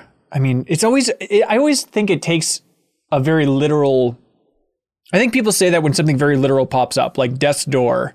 It's like, oh, it's kind of Ghibli inspired boss design. But it's like, it's just that the witch looks like the witch from Spirited Away. I think it's all that's going on. Or like Kena Bridge of Spirits, uh, the game that I'm very proud I can remember now. Like that one is like, oh, it just has like the little soot creatures from, or God, are they? I guess that's from Princess Mononoke. I think that's the style of creature that Kena has in there. Oh, like the little, the tiny little like black kind of like soot characters. Well, I was thinking Those of that from Spirited. Away. That's Spirited Away, yeah. But I think Kena has more of like the the forest spirits roaming around. I'm trying to remember. It has one of those homages going through it. So Yeah, if if you can recognize anything, it's like that's like from that Miyazaki movie, then you say it's Ghibli-esque. which I Right. feel like Ni no Kuni's maybe the only franchise that should be able to say that. that's right. And I guess not even for the sequel because they weren't involved for the sequel, which is No, always a it's like confusing thing. uh, playable presidents. I think is like a huge thing for Miyazaki. Yeah. yeah, he's really obsessed with it. Yeah, he says if it's not a playable present in a game, it's an insult to life itself, which I thought was a bit much. Non-playable presidents were a mistake. Is his famous quote. Uh, Brett Hunter writes in and says, Hello, MinnMax crew. When Tony Hawk Pro Skater 2 was released, I was seven and I created a skater named Tree with bright red hair. No idea why. For the last 20 years, 99% of the time, I make that same character regardless of if it's Elder Scrolls, Rock Band, or even just using the name in Pokemon. Tree. Does anyone use. Does anyone else utilize the same in game character over and over again, or am I crazy? No, you're not crazy. Tree sounds really cool. Actually, if you're willing to license out Tree, Brett Hunter, I think you might have a business here because that sounds like a good default character for just about everybody. yeah, I wouldn't say that I designed the same character, Oh. but I use the same name a lot. And Right. long running joke with me because I'll just I'll my in-game character is always uh Cerote, which is just Spanish for Dookie. Uh, Okay. Because I think that's very funny. But like the thing that has made it a running joke over the years is that depending on the style of the game, I will change the spelling. So like in World of Warcraft, my name my character's name was Zerote. So it was a, instead of C E C E R O T E, it was Z E R O T A Y. So I'll just changed the spelling to fit the context, but it's that has been the, the, the my character's name for as long as I can remember, and I laugh hysterically every time. Yeah, it is pretty funny. Yeah, I'm trying to think. I think I used a random name generator for the first KOTOR, and it popped up Maelin, like M A E L I N. And so now, yeah, it especially with Bioware games, I will just create like, oh, this is just my Maelin character, uh, which is always just like an older black woman. That's Maelin in my mind. So it's always like for RPGs, I'll typically go back to that if I have a option And it's like a quantum leap situation where Yeah, uh, Maelin is always just hopping between different fantasies and universes and stuff. That's the way I it's like role play it. find my way Yeah. So I always choose the dialogue option that's like the most confused. I think. Get me out of here! Yeah, yeah. You know, they always throw one of those in the middle of a game with no context.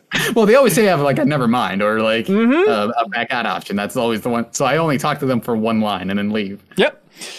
Brian W. writes in and asks, "What is your favorite mythical creature? From horror to fantasy to cryptozoic, zo- cryptozoic, zoic? Do you have any specific fascinations with that stuff?" Yeah. I mean, do, Yeah. do aliens count as a mythical creature? And I'm not gonna get mad at that. It, do- it doesn't You know, feel like it's. I feel like they're yeah. I don't know. Aliens Uh, are my favorite, but I don't think they count here. Dragons. I think tho- that's my. Uh, like xenomorph alien? No, I was talking like real aliens. like Area 51 aliens. Yeah, grays are like my favorite. Grays? Yeah.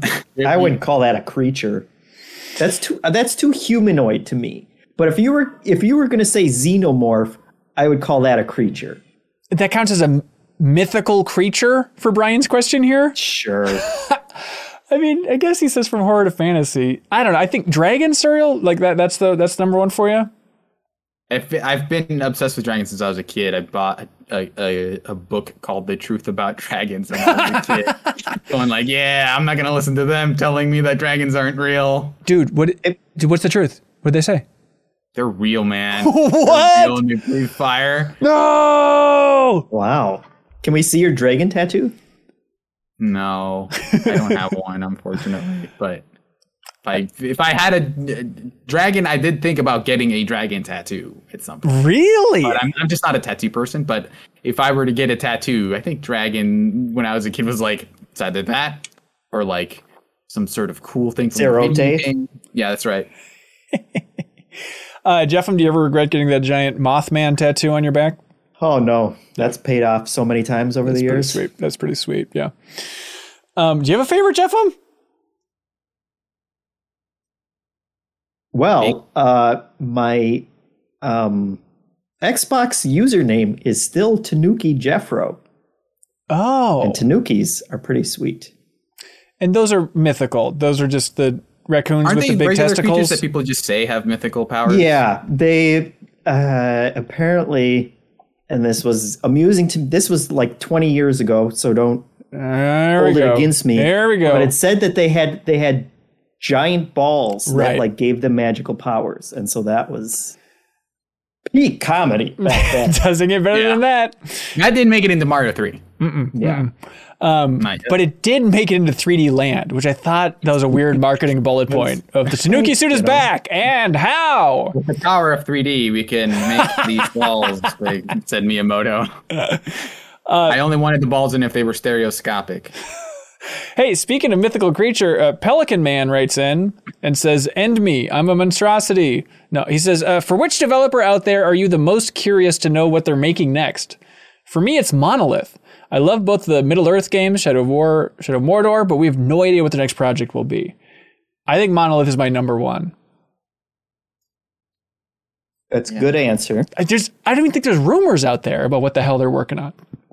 It's crazy. Suriel has a better one though. Oh, Uh, Tanukis? No. Uh, I I honestly want to see what what Bungie's up to. That's not Destiny related because they, they mentioned that project. yeah, that Yeah. NetEase is that the publisher for that freaky I project? so. Okay. They're- yeah, some they're involved in some way, but I just want to see what like you have you have the live game that is the blueprint for a lot of games at this point. So like what do you do like do you feel like you have to you know, uh just completely scrap that structure and start over or like do you just make another Destiny and I because I can't imagine people want that, but or like the people at at Bungie want to work on another one of those. Um but I, I am very curious to see what that ends up being. so here's all we know about it. Eurogamer has this report, and I think it comes from the hiring.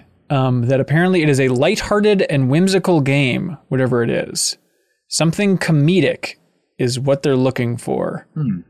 Uh, and they say in this job opening, quote, living inside a giant database of hundreds of baubles, weapons, and armor is nothing new to you, and neither is building a system to cleverly distribute those items in a necromancer's dungeon. Huh. So I don't know if they're being cutesy with the job description Yeah. or if it's like literally going to be a fantasy game and that's their way of trying to seed that. But that seems like a voluntary error if they're revealing in this job description that's going to be some fantasy game. But Well, the way they name everything, though, the necromancer could be a ship in the next game, or it could that's be a true. poem, that's or, true. Know, That's true. Um, Ken Levine's game is up there, um, but I feel like we already kind of know it's going to be a procedurally generated story game, first person, dealing with AI and technology and the nature of humanity. It's like okay, Yeah, enough thing. enough beats there. Um, Hangar 13, I think, is really up there for me. Like Mafia 3 was their last game. Um, and there's rumors that it's some new IP, some open world, but that's that's huge for me. Yeah. If also if, if Valve is working on any non Half Life related projects, you know, back in 2018 when they announced we're making games again, and since then they have released a game or two, I guess technically. Um, but uh, yeah, I would love to see if they're like if they have any original ideas for like, hey, here's like a, a new game that we decided to put out there and see what that looks like. Yeah, for sure. Mine, mine, good sir. Before you move on, Uh huh. uh, is Hello Games because they said their ne- their next project that they're working on is like another No Man's Sky kind of big thing. Yeah, that is a good one. And they're still doing all those updates, but yeah, they said they didn't want to throw away the procedural tech and stuff that they kind of learned from, and having a clean slate would be nice. So yeah, I'm still waiting for that. That's going to be huge. I wonder if they're going to do more stuff like the last campfire. Remember when they released that last year and no one mean, really talked about it? Okay. Yeah, I'm I'm sure they'll do some small stuff too, but Yeah. they they have said specifically that they have another like No Man's Sky kind of big dream procedural game. Yeah. the There it is. Uh, Joel writes in and says, "Hello, Leo. Oh, Leo isn't here, man. Anyways, uh, hello, Jeff and Suriel. Greetings from Spain. Hi, Spain. Hello, hello, Hello. Uh, what is the best game you didn't like? This is a this is a scorcher. I played Super Mario Galaxy for the first time on the Switch, and I could not get used to how Mario and the cameras are controlled in 3D space. I know it's blasphemy not to like Galaxy, and the game has many merits. It just didn't click with me. Whew. This is tough. This is tough.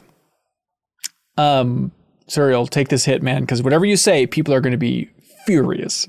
Yeah, it's it's always usually like I it, it's like less about like oh everyone likes this game and I hate it. It's more it's always like the critical discussions are always like people always go down reviewers' throats for like not liking a game enough. You know, like for for giving something like Cyberpunk a seven and not like you know you, you don't see like oh Red Dead got a four. You know like Right. uh so I'm I I don't know that there's a big game that I dis there's like a game in that regard that I dislike. I I honestly think it might be GTA 5 is the closest that I come to. Really? I just I did not like that single player. Yeah. As much as I can appreciate like if you if you look if I look at the GTA online stuff, I feel like I appreciate that way more than I actually enjoyed like GTA 5's campaign because I thought it was like one of those tipping points where it's like, yeah, other developers are also doing this, maybe not as well like the open world stuff, but it's like the actual story that they tell. It's just I feel like I I've seen that their kind of storytelling flaws where it's just it feels like the story meanders way too much and it's very like oh let's try a lot of low hanging jokes about like you know modern society you know like the you know let's make a dumb twitter name right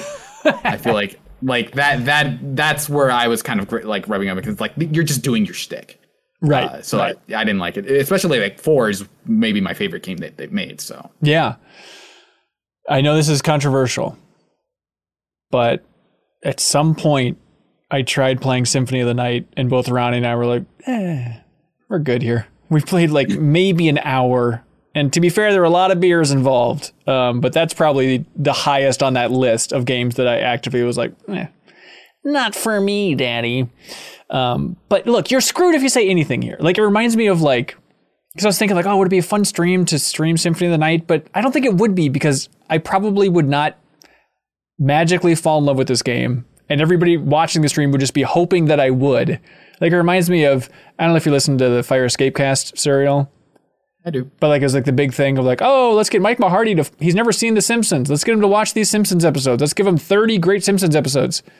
And then he comes back and he's like, eh, I think I laughed once. I don't know. Like, there's no world where that's satisfying. There's no world where it's like, oh my God, turns Yeah. out everybody's childhoods were correct. The Simpsons are the funniest freaking thing. Even though objectively they are, and Mike Mahardy is objectively wrong and stupid for not enjoying it. It's just, there's no satisfying route There's no win-win. Like the person Yeah. in that situation, it's like it's a the worst thing you can do is have like the opinion that everyone else has, and it's like I don't know that I have like an interesting thing to add here. Right, right. Uh, that was like basically me with The Sopranos like last year. It's like I, I ended up really liking it, but not until like the last two seasons, where it's like, oh, that's what they've been trying to do this whole time.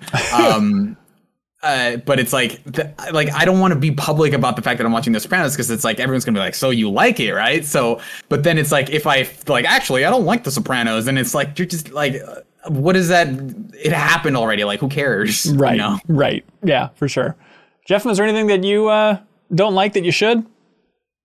Oh, gee, I don't know. Hanson, is there a game that I don't like that everyone else loved and still talks about all the time? It's it's the most innovative game ever. No, I don't think so. Breath of the Wild. Breath of the Wild. But yeah, but my like I said, I started playing through it again. I have enjoyed it more, but I I haven't gone back. I it's it's on that pile of games I want to go back to now. Okay. It- And we all know you're diligent about running running down that list and checking them off. it still it still wasn't.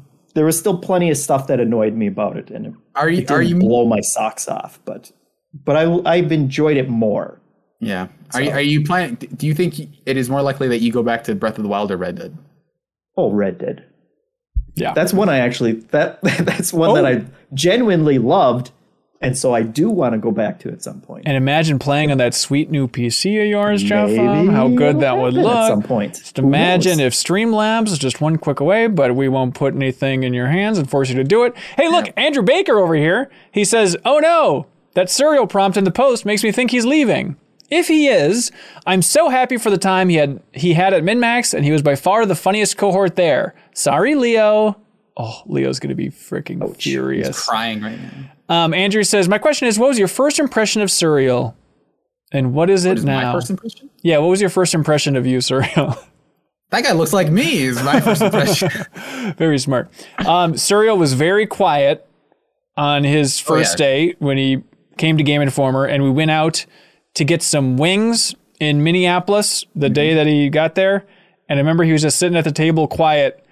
And uh, I remember Andy McNamara looked over at you and he goes, Ah, gee, I'm glad you look like you're having a good time. And he was like really snarky with you because I think you just kind of had like a flat expression because you're just like quiet and probably a little bit overwhelmed. But um, that was my first memory of you is feeling bad that on your first day, Andy was throwing you under the bus for not being expressive Yeah. enough. That that wasn't even literally my first day, if I remember correctly. That was like my first day when I was in the office to interview. I. Oh, okay. Oh, and, and we're gonna have a whole thing where we take you out to Runyon's Right. Great, Great Wings place. But that was a weird day because it's like, okay, welcome to the office. You know, like, hey, we're gonna give you a tour, meet everybody, and then it's like, I think at some point they were just like, well, we're gonna go to Runyon's at some point.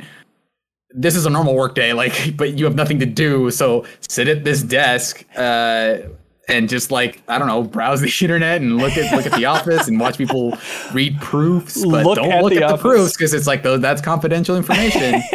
uh, and I remember Joe Juba was actually like, um, I think when I met him, he was like, you know what, I already have a game for you to to review, and it was like King of Fighters 14, I think at the time. And I was Oh, like, wow. Well, I guess I should research King of Fighters 14, and then kind of so I was like researching King of Fighters 14, and uh, but I, it was a weird like.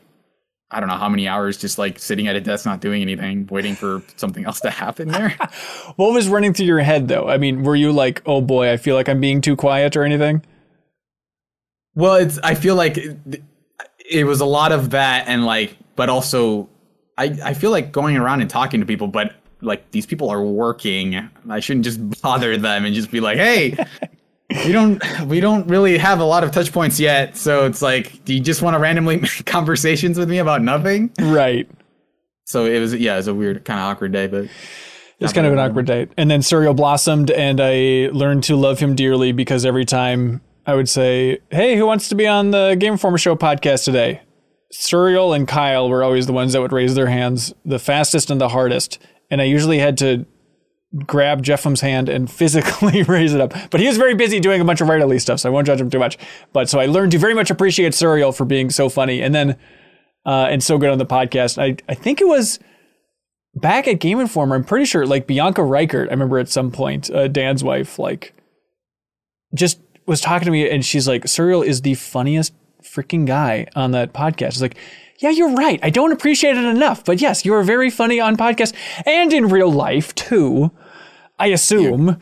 Um, but no, uh, so it's a, it's a nice reawakening and a reposition of like, oh yeah, I should learn to appreciate how funny Suriel is more on this podcast. So uh, so now I think you're very funny and uh, very smart and um, very handsome as well. Thank you. Appreciate it. All, all of it. Okay, great. Uh, Neuroflare writes in and says, My favorite thing about Suriel is he is very funny. Please watch his trip to the fortune teller for E3 predictions from Game Informer several years ago. Do you remember that? That was a weird day. It was a weird day. So you can find that if you go to Game Informer's YouTube channel and look up fortune teller. But we went to a tarot card reading and filmed it and uh, just got predictions about E E3 2018, maybe? Yeah, I think it was. Which I, I think in hindsight, I really appreciate that that guy was willing to do it. Yeah, I know. Because that he was also he was not the first person on my list. Let's say uh, of of fortune tellers that I had to call around the city, but that Yeah. guy definitely like found a really good spot between playing along with it and like being in the zone of like I am doing the thing that I would normally do. Yeah. But I'm kind of aware that this is stupid. But I'm not gonna either be angry about it with you. I'm not gonna like try to think that you're making fun of me. Right. Uh, or and I'm also not gonna try to like play it up a little bit too much and kind of go outside the zone. I think I think he played it perfectly.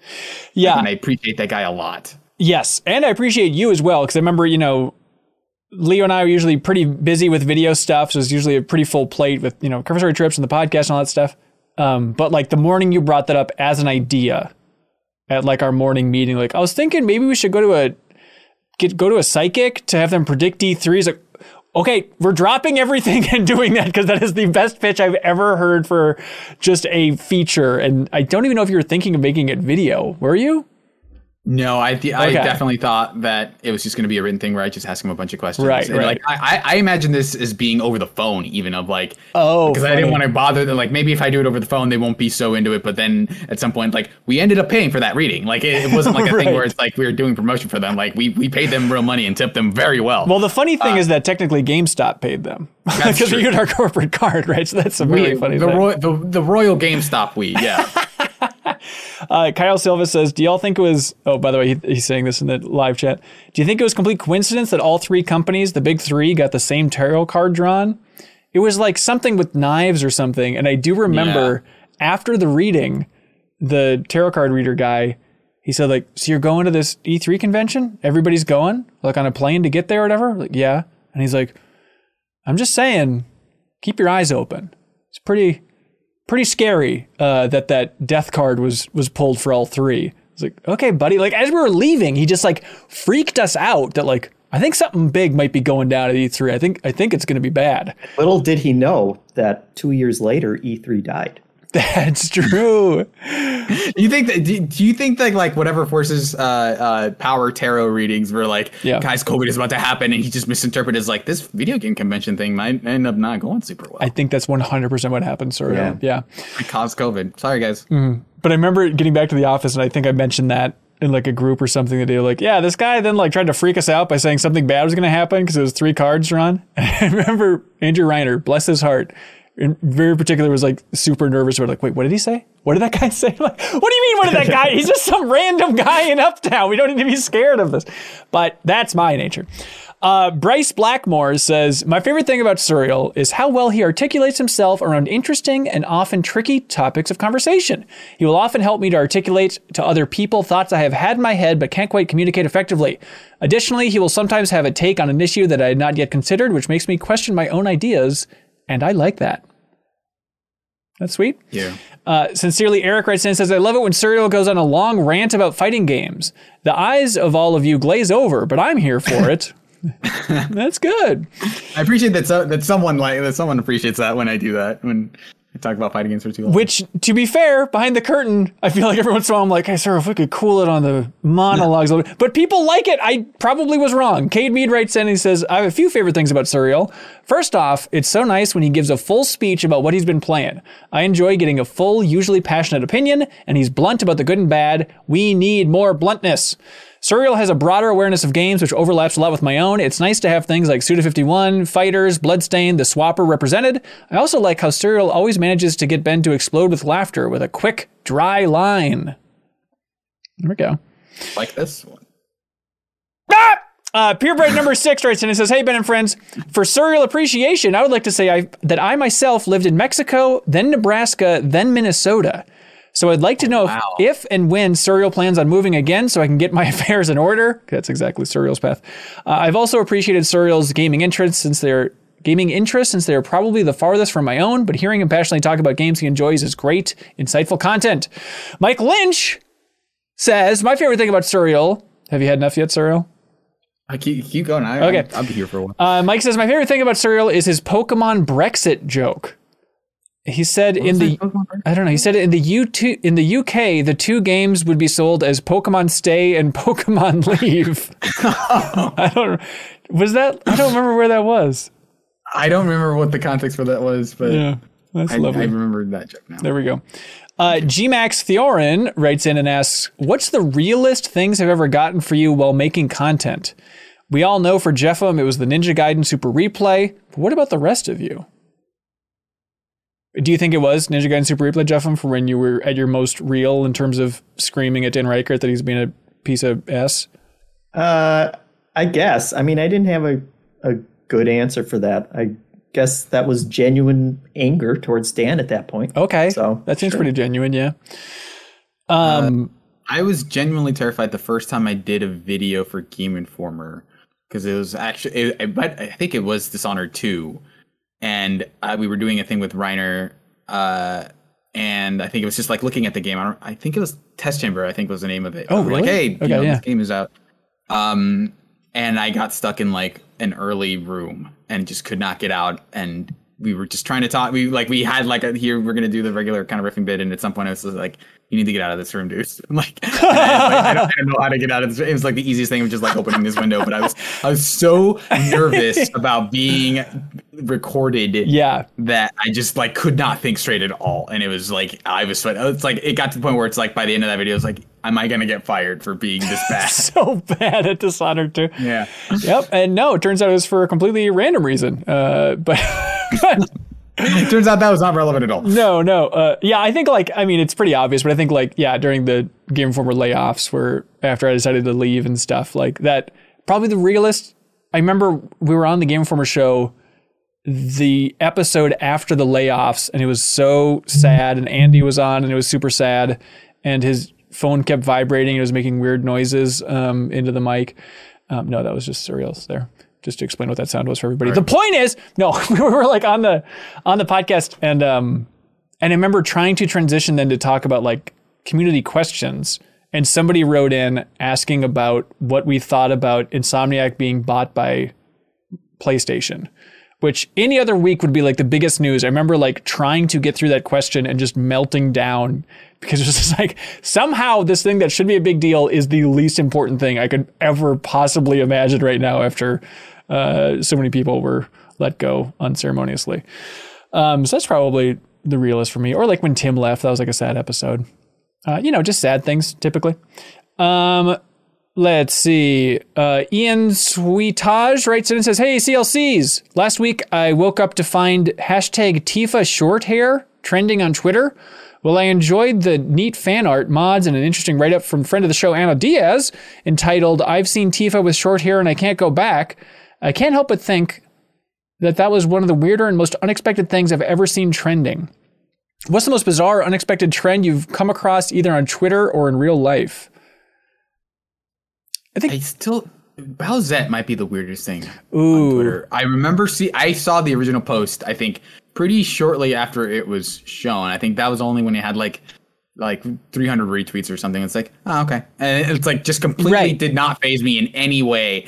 And then little did I know that that would be the discourse for like the next month or whatever. Just like, okay, I guess everyone's still talking about that one image that I scrolled past and said, huh, okay. right, right. Uh, yeah, I think for me it was waking up and checking Twitter, and I like lowercase i tampon was trending. I was like, "What is this?" And it was when they revealed the iPad.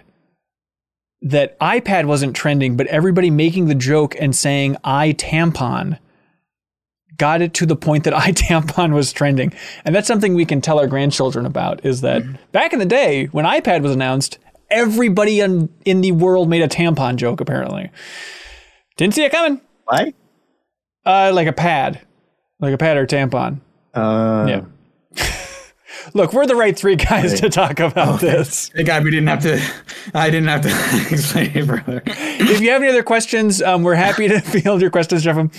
Um, Yarf writes in and asks, "What has been your greatest disappointment for an adaptation from any type of entertainment?" Mine is the second Silent Hill movie. Yarf. That was my question to the Game Informer Show podcast all those years ago. That question was read on the show, and Suriel had an emphatic reaction to the Yarf part, and now it is my name for Patreon. Now it is also my legal name, and I owe it all to Suriel. Well, I you're welcome. Slash, I'm sorry. Uh, yeah, Yarf. Um, I probably had the same answer back then, but my number one frustration with any adaptation is Hitchhiker's Guide to the Galaxy, which the movie it's uneven, it's not great. I love the, all those books so much, um, but the part that made me jump out of my seat in rage is at the very end of Hitchhiker's Guide to the Galaxy. They're flying the ship, and uh, Heart of Gold. I'm sorry, let's get it right.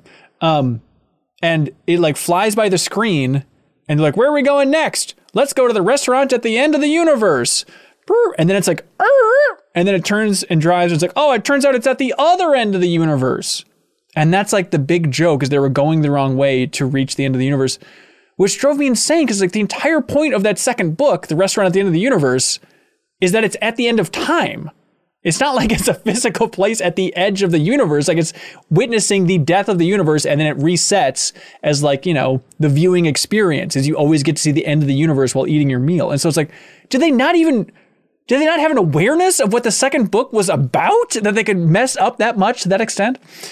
Unbelievable. It's unbelievable. I said yarf. Uh, let's see. Ooh, let's see. Uh, Cyber writes in and says, just wanted to pop in and say, I love the social media and Discord presence for MinnMax. The daily Instagram stories are really cool. Uh, yeah, I record a video every day, a little Instagram story. You can follow us on uh, Instagram, MinnMax Show. We're just kind of running down what's happening that day, what we're working on, what's coming up. Um, he says, Uh, oh yeah, Jeff, um, oh, I was going to ask, is the thumbnail for all of those still your face? Sometimes I like to shake it up and I'll like film my screen or film something else, but it's a lot of my face as the thumbnail. yeah, because I, I went to the Instagram once and it looked like the Instagram of a serial killer.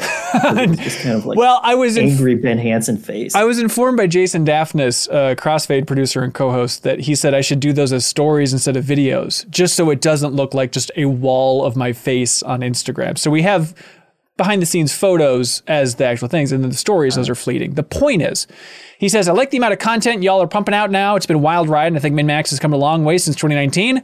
Do you think that a growing fan base indefinitely is important? Or is there a point where you'll be content with the community that we have here at MinnMax? I think this is a very interesting question, Cyber.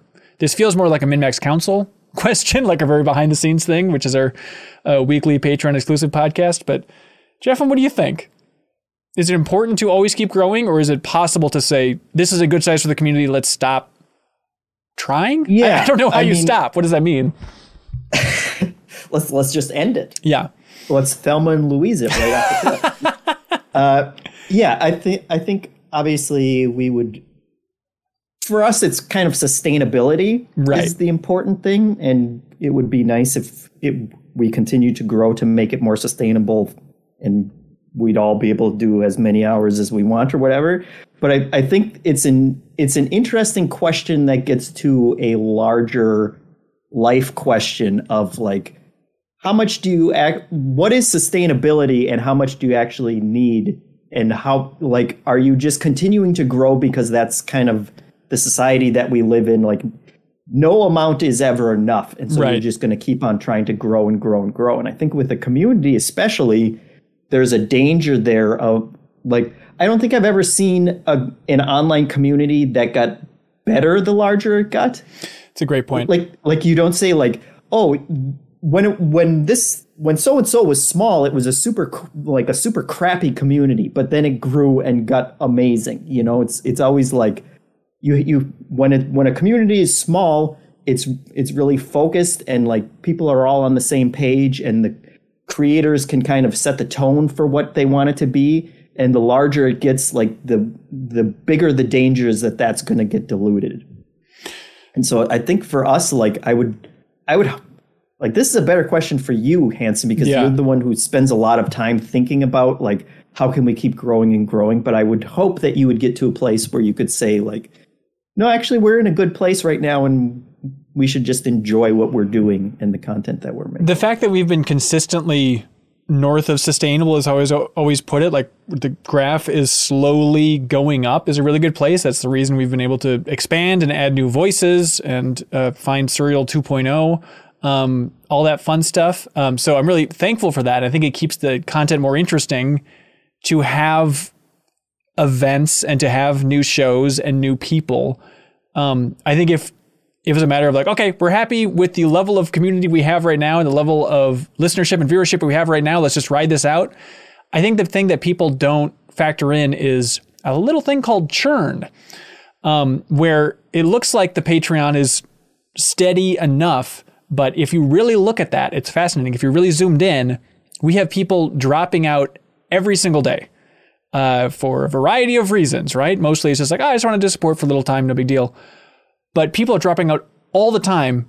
But we exist because people go to patreon.com slash minnmax and decide to jump in to unlock those benefits. And so it's just like what seems smooth and it seems like a consistent community really isn't. If you zoom in, that graph is dugga dugga dugga dugga all over the place. And so I think if it was a matter of, all right, we're content with the community we have right now, let's just slow it all down a little bit. I do think that means that we would die, uh, that we would slowly wither away and everybody would slowly lose interest at a certain point or just naturally trail off, which, you know, people support us for as long as they want to support us. That's great. We appreciate everybody that's there. But naturally, there is a decay, I guess is what I'm trying to say. So we need to keep pushing to fight that decay. Does that make sense, Suriel? Yeah, Okay. I think you pretty well. Oh, great. Thank you. Uh, Chris Prohaska writes in and says, Howdy, cohorts. Uh, I recently played through Dark Pictures Little Hope and was enjoying it despite having some pretty major flaws until I got to the last cutscene and had two characters die in an insanely dumb way. I took most of my other issues with that game on the chin, but in that instance, it sort of soured the entire experience for me. How much does the ending of something color your opinion of it as a whole? Have you ever had an experience like that? Yeah, I think I I like talking about games after I finish them uh, a lot because it feels like it. That's when kind of everything comes together. You know, like Yeah. a, a lot of games, especially now, are like economies almost, where it's like, okay, well, I'm getting upgrades, but you know, how does that how does that end up happening? Like, does it scale? Like, e- like even you you think about skill trees, right? Is it is every time I look at a skill tree, I'm like, is this a situation when every point on the skill tree is a matter of when?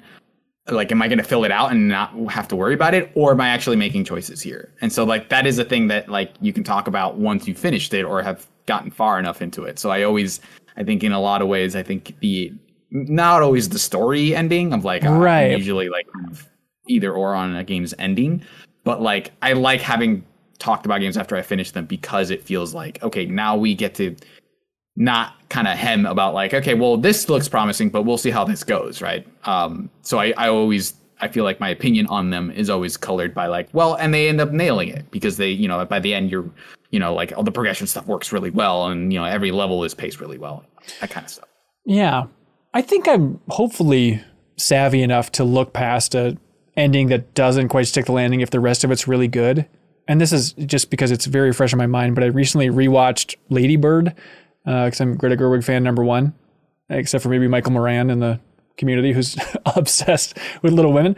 Um, but I recently watched Lady Bird better than I remembered it. I was just an emotional wreck, loving it the entire time.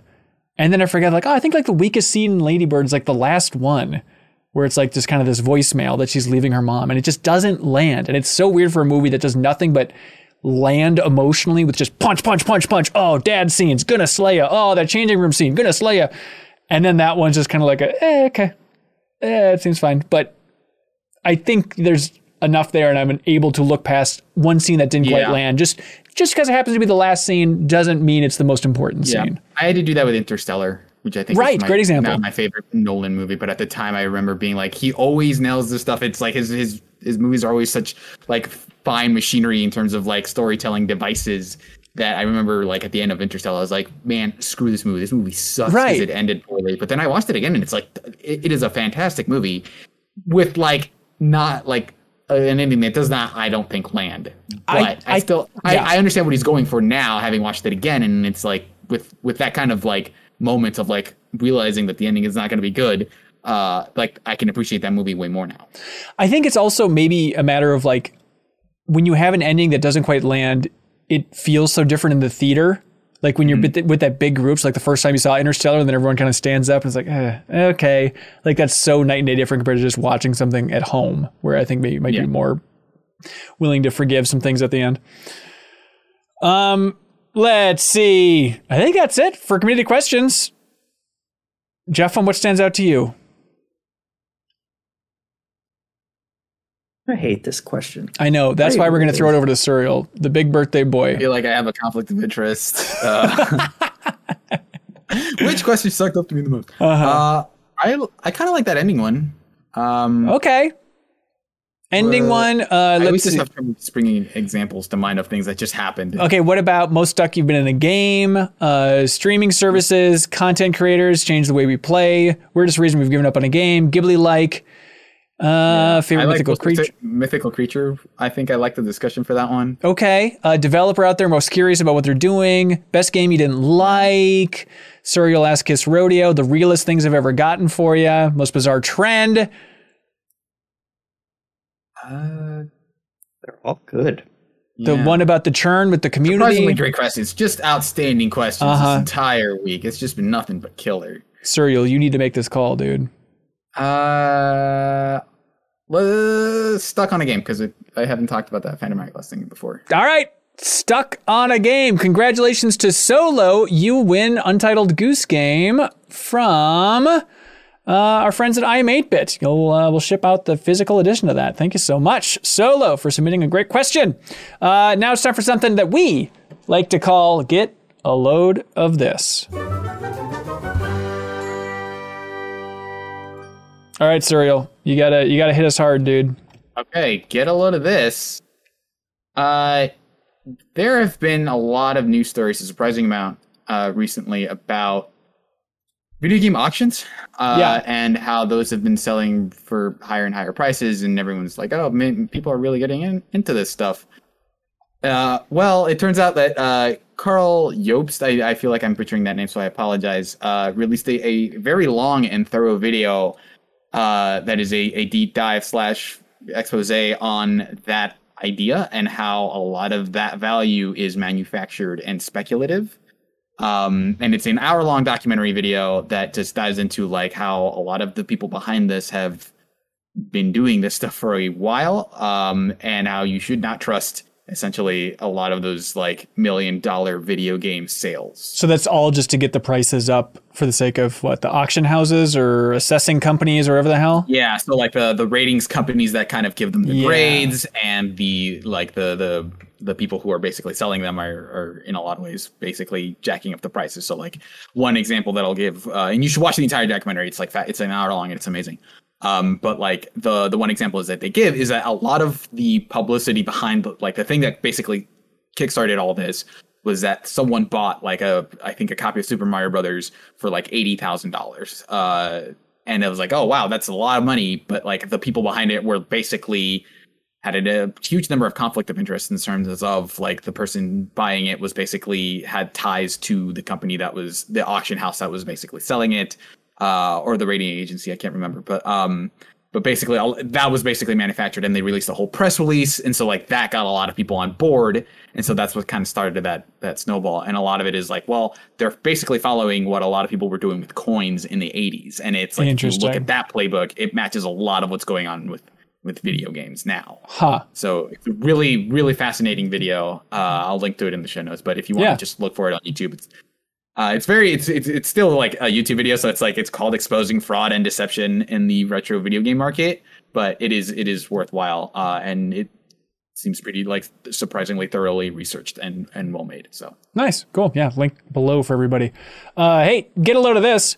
Uh, this is a tweet from friend of the show, Mark MacDonald. Um, over there, used to be at 8.4, now at Enhance, uh, working on games like Tetris Effect, but um, he retweeted Apple Arcade's tweet, where Apple Arcade tweeted out the new Tetris game, which is an Apple Arcade exclusive called Tetris Beat, where you have to drop the Tetris pieces to the beat, and it seems very Tetris Effect inspired. So Apple Arcade tweets about it, and they say the beat drops on Friday. This is Tetris like you've never seen or heard it before with Tetris Beat. And then Mark MacDonald retweeted that and he says, Weird. I actually do feel like I've heard it that way somewhere before. And then he retweeted all of the marketing for Tetris Effect where it was billed as Tetris like you've never seen or heard it before. That was their big slogan. good.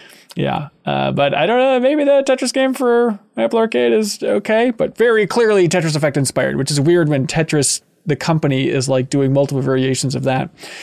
Anyways, uh, JeffM, you have one, sir. Yeah, get a load of this. Uh, mine is a video by a certain Karl Jobst about auctions in the video. video Are you serious? industry. Yeah, no, it's it's a super great it's a super great video. Oh, Um, wow. For all the same reasons that Suriel said, but he beat me to it. so Beautiful. well, do you have one from the community? From the Discord? I do. Uh, get a load of this. This one is an auction video by Karl Jobst. I can't believe it.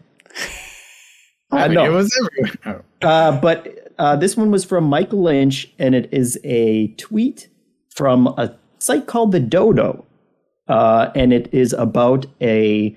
The tweet says this wild tiger shark has been greeting her favorite diver for 20 years, and after the pandemic separated them, she was so excited to see him again. And it's basically like one of these two-minute, you know, video documentaries about this guy that goes, you know, a diver who goes out and apparently tiger sharks are like actually super friendly and you see just this massive tiger shark come up to him and just kind of bump him with her nose and he's like petting it and it's just like super happy to see him and i guess they did this like every day that he went out like the shark would come and they say that the sharks can tell like the boats by the shape of them and it would wait to come out and play with this guy and so Cute. we're kind of we're we're monsters for hating sharks so much Yeah. Apparently they're they're just big lovable fish And if you get anything from this episode, we hope it's that uh, Suriel's really great and that you should go out and try and pet a shark.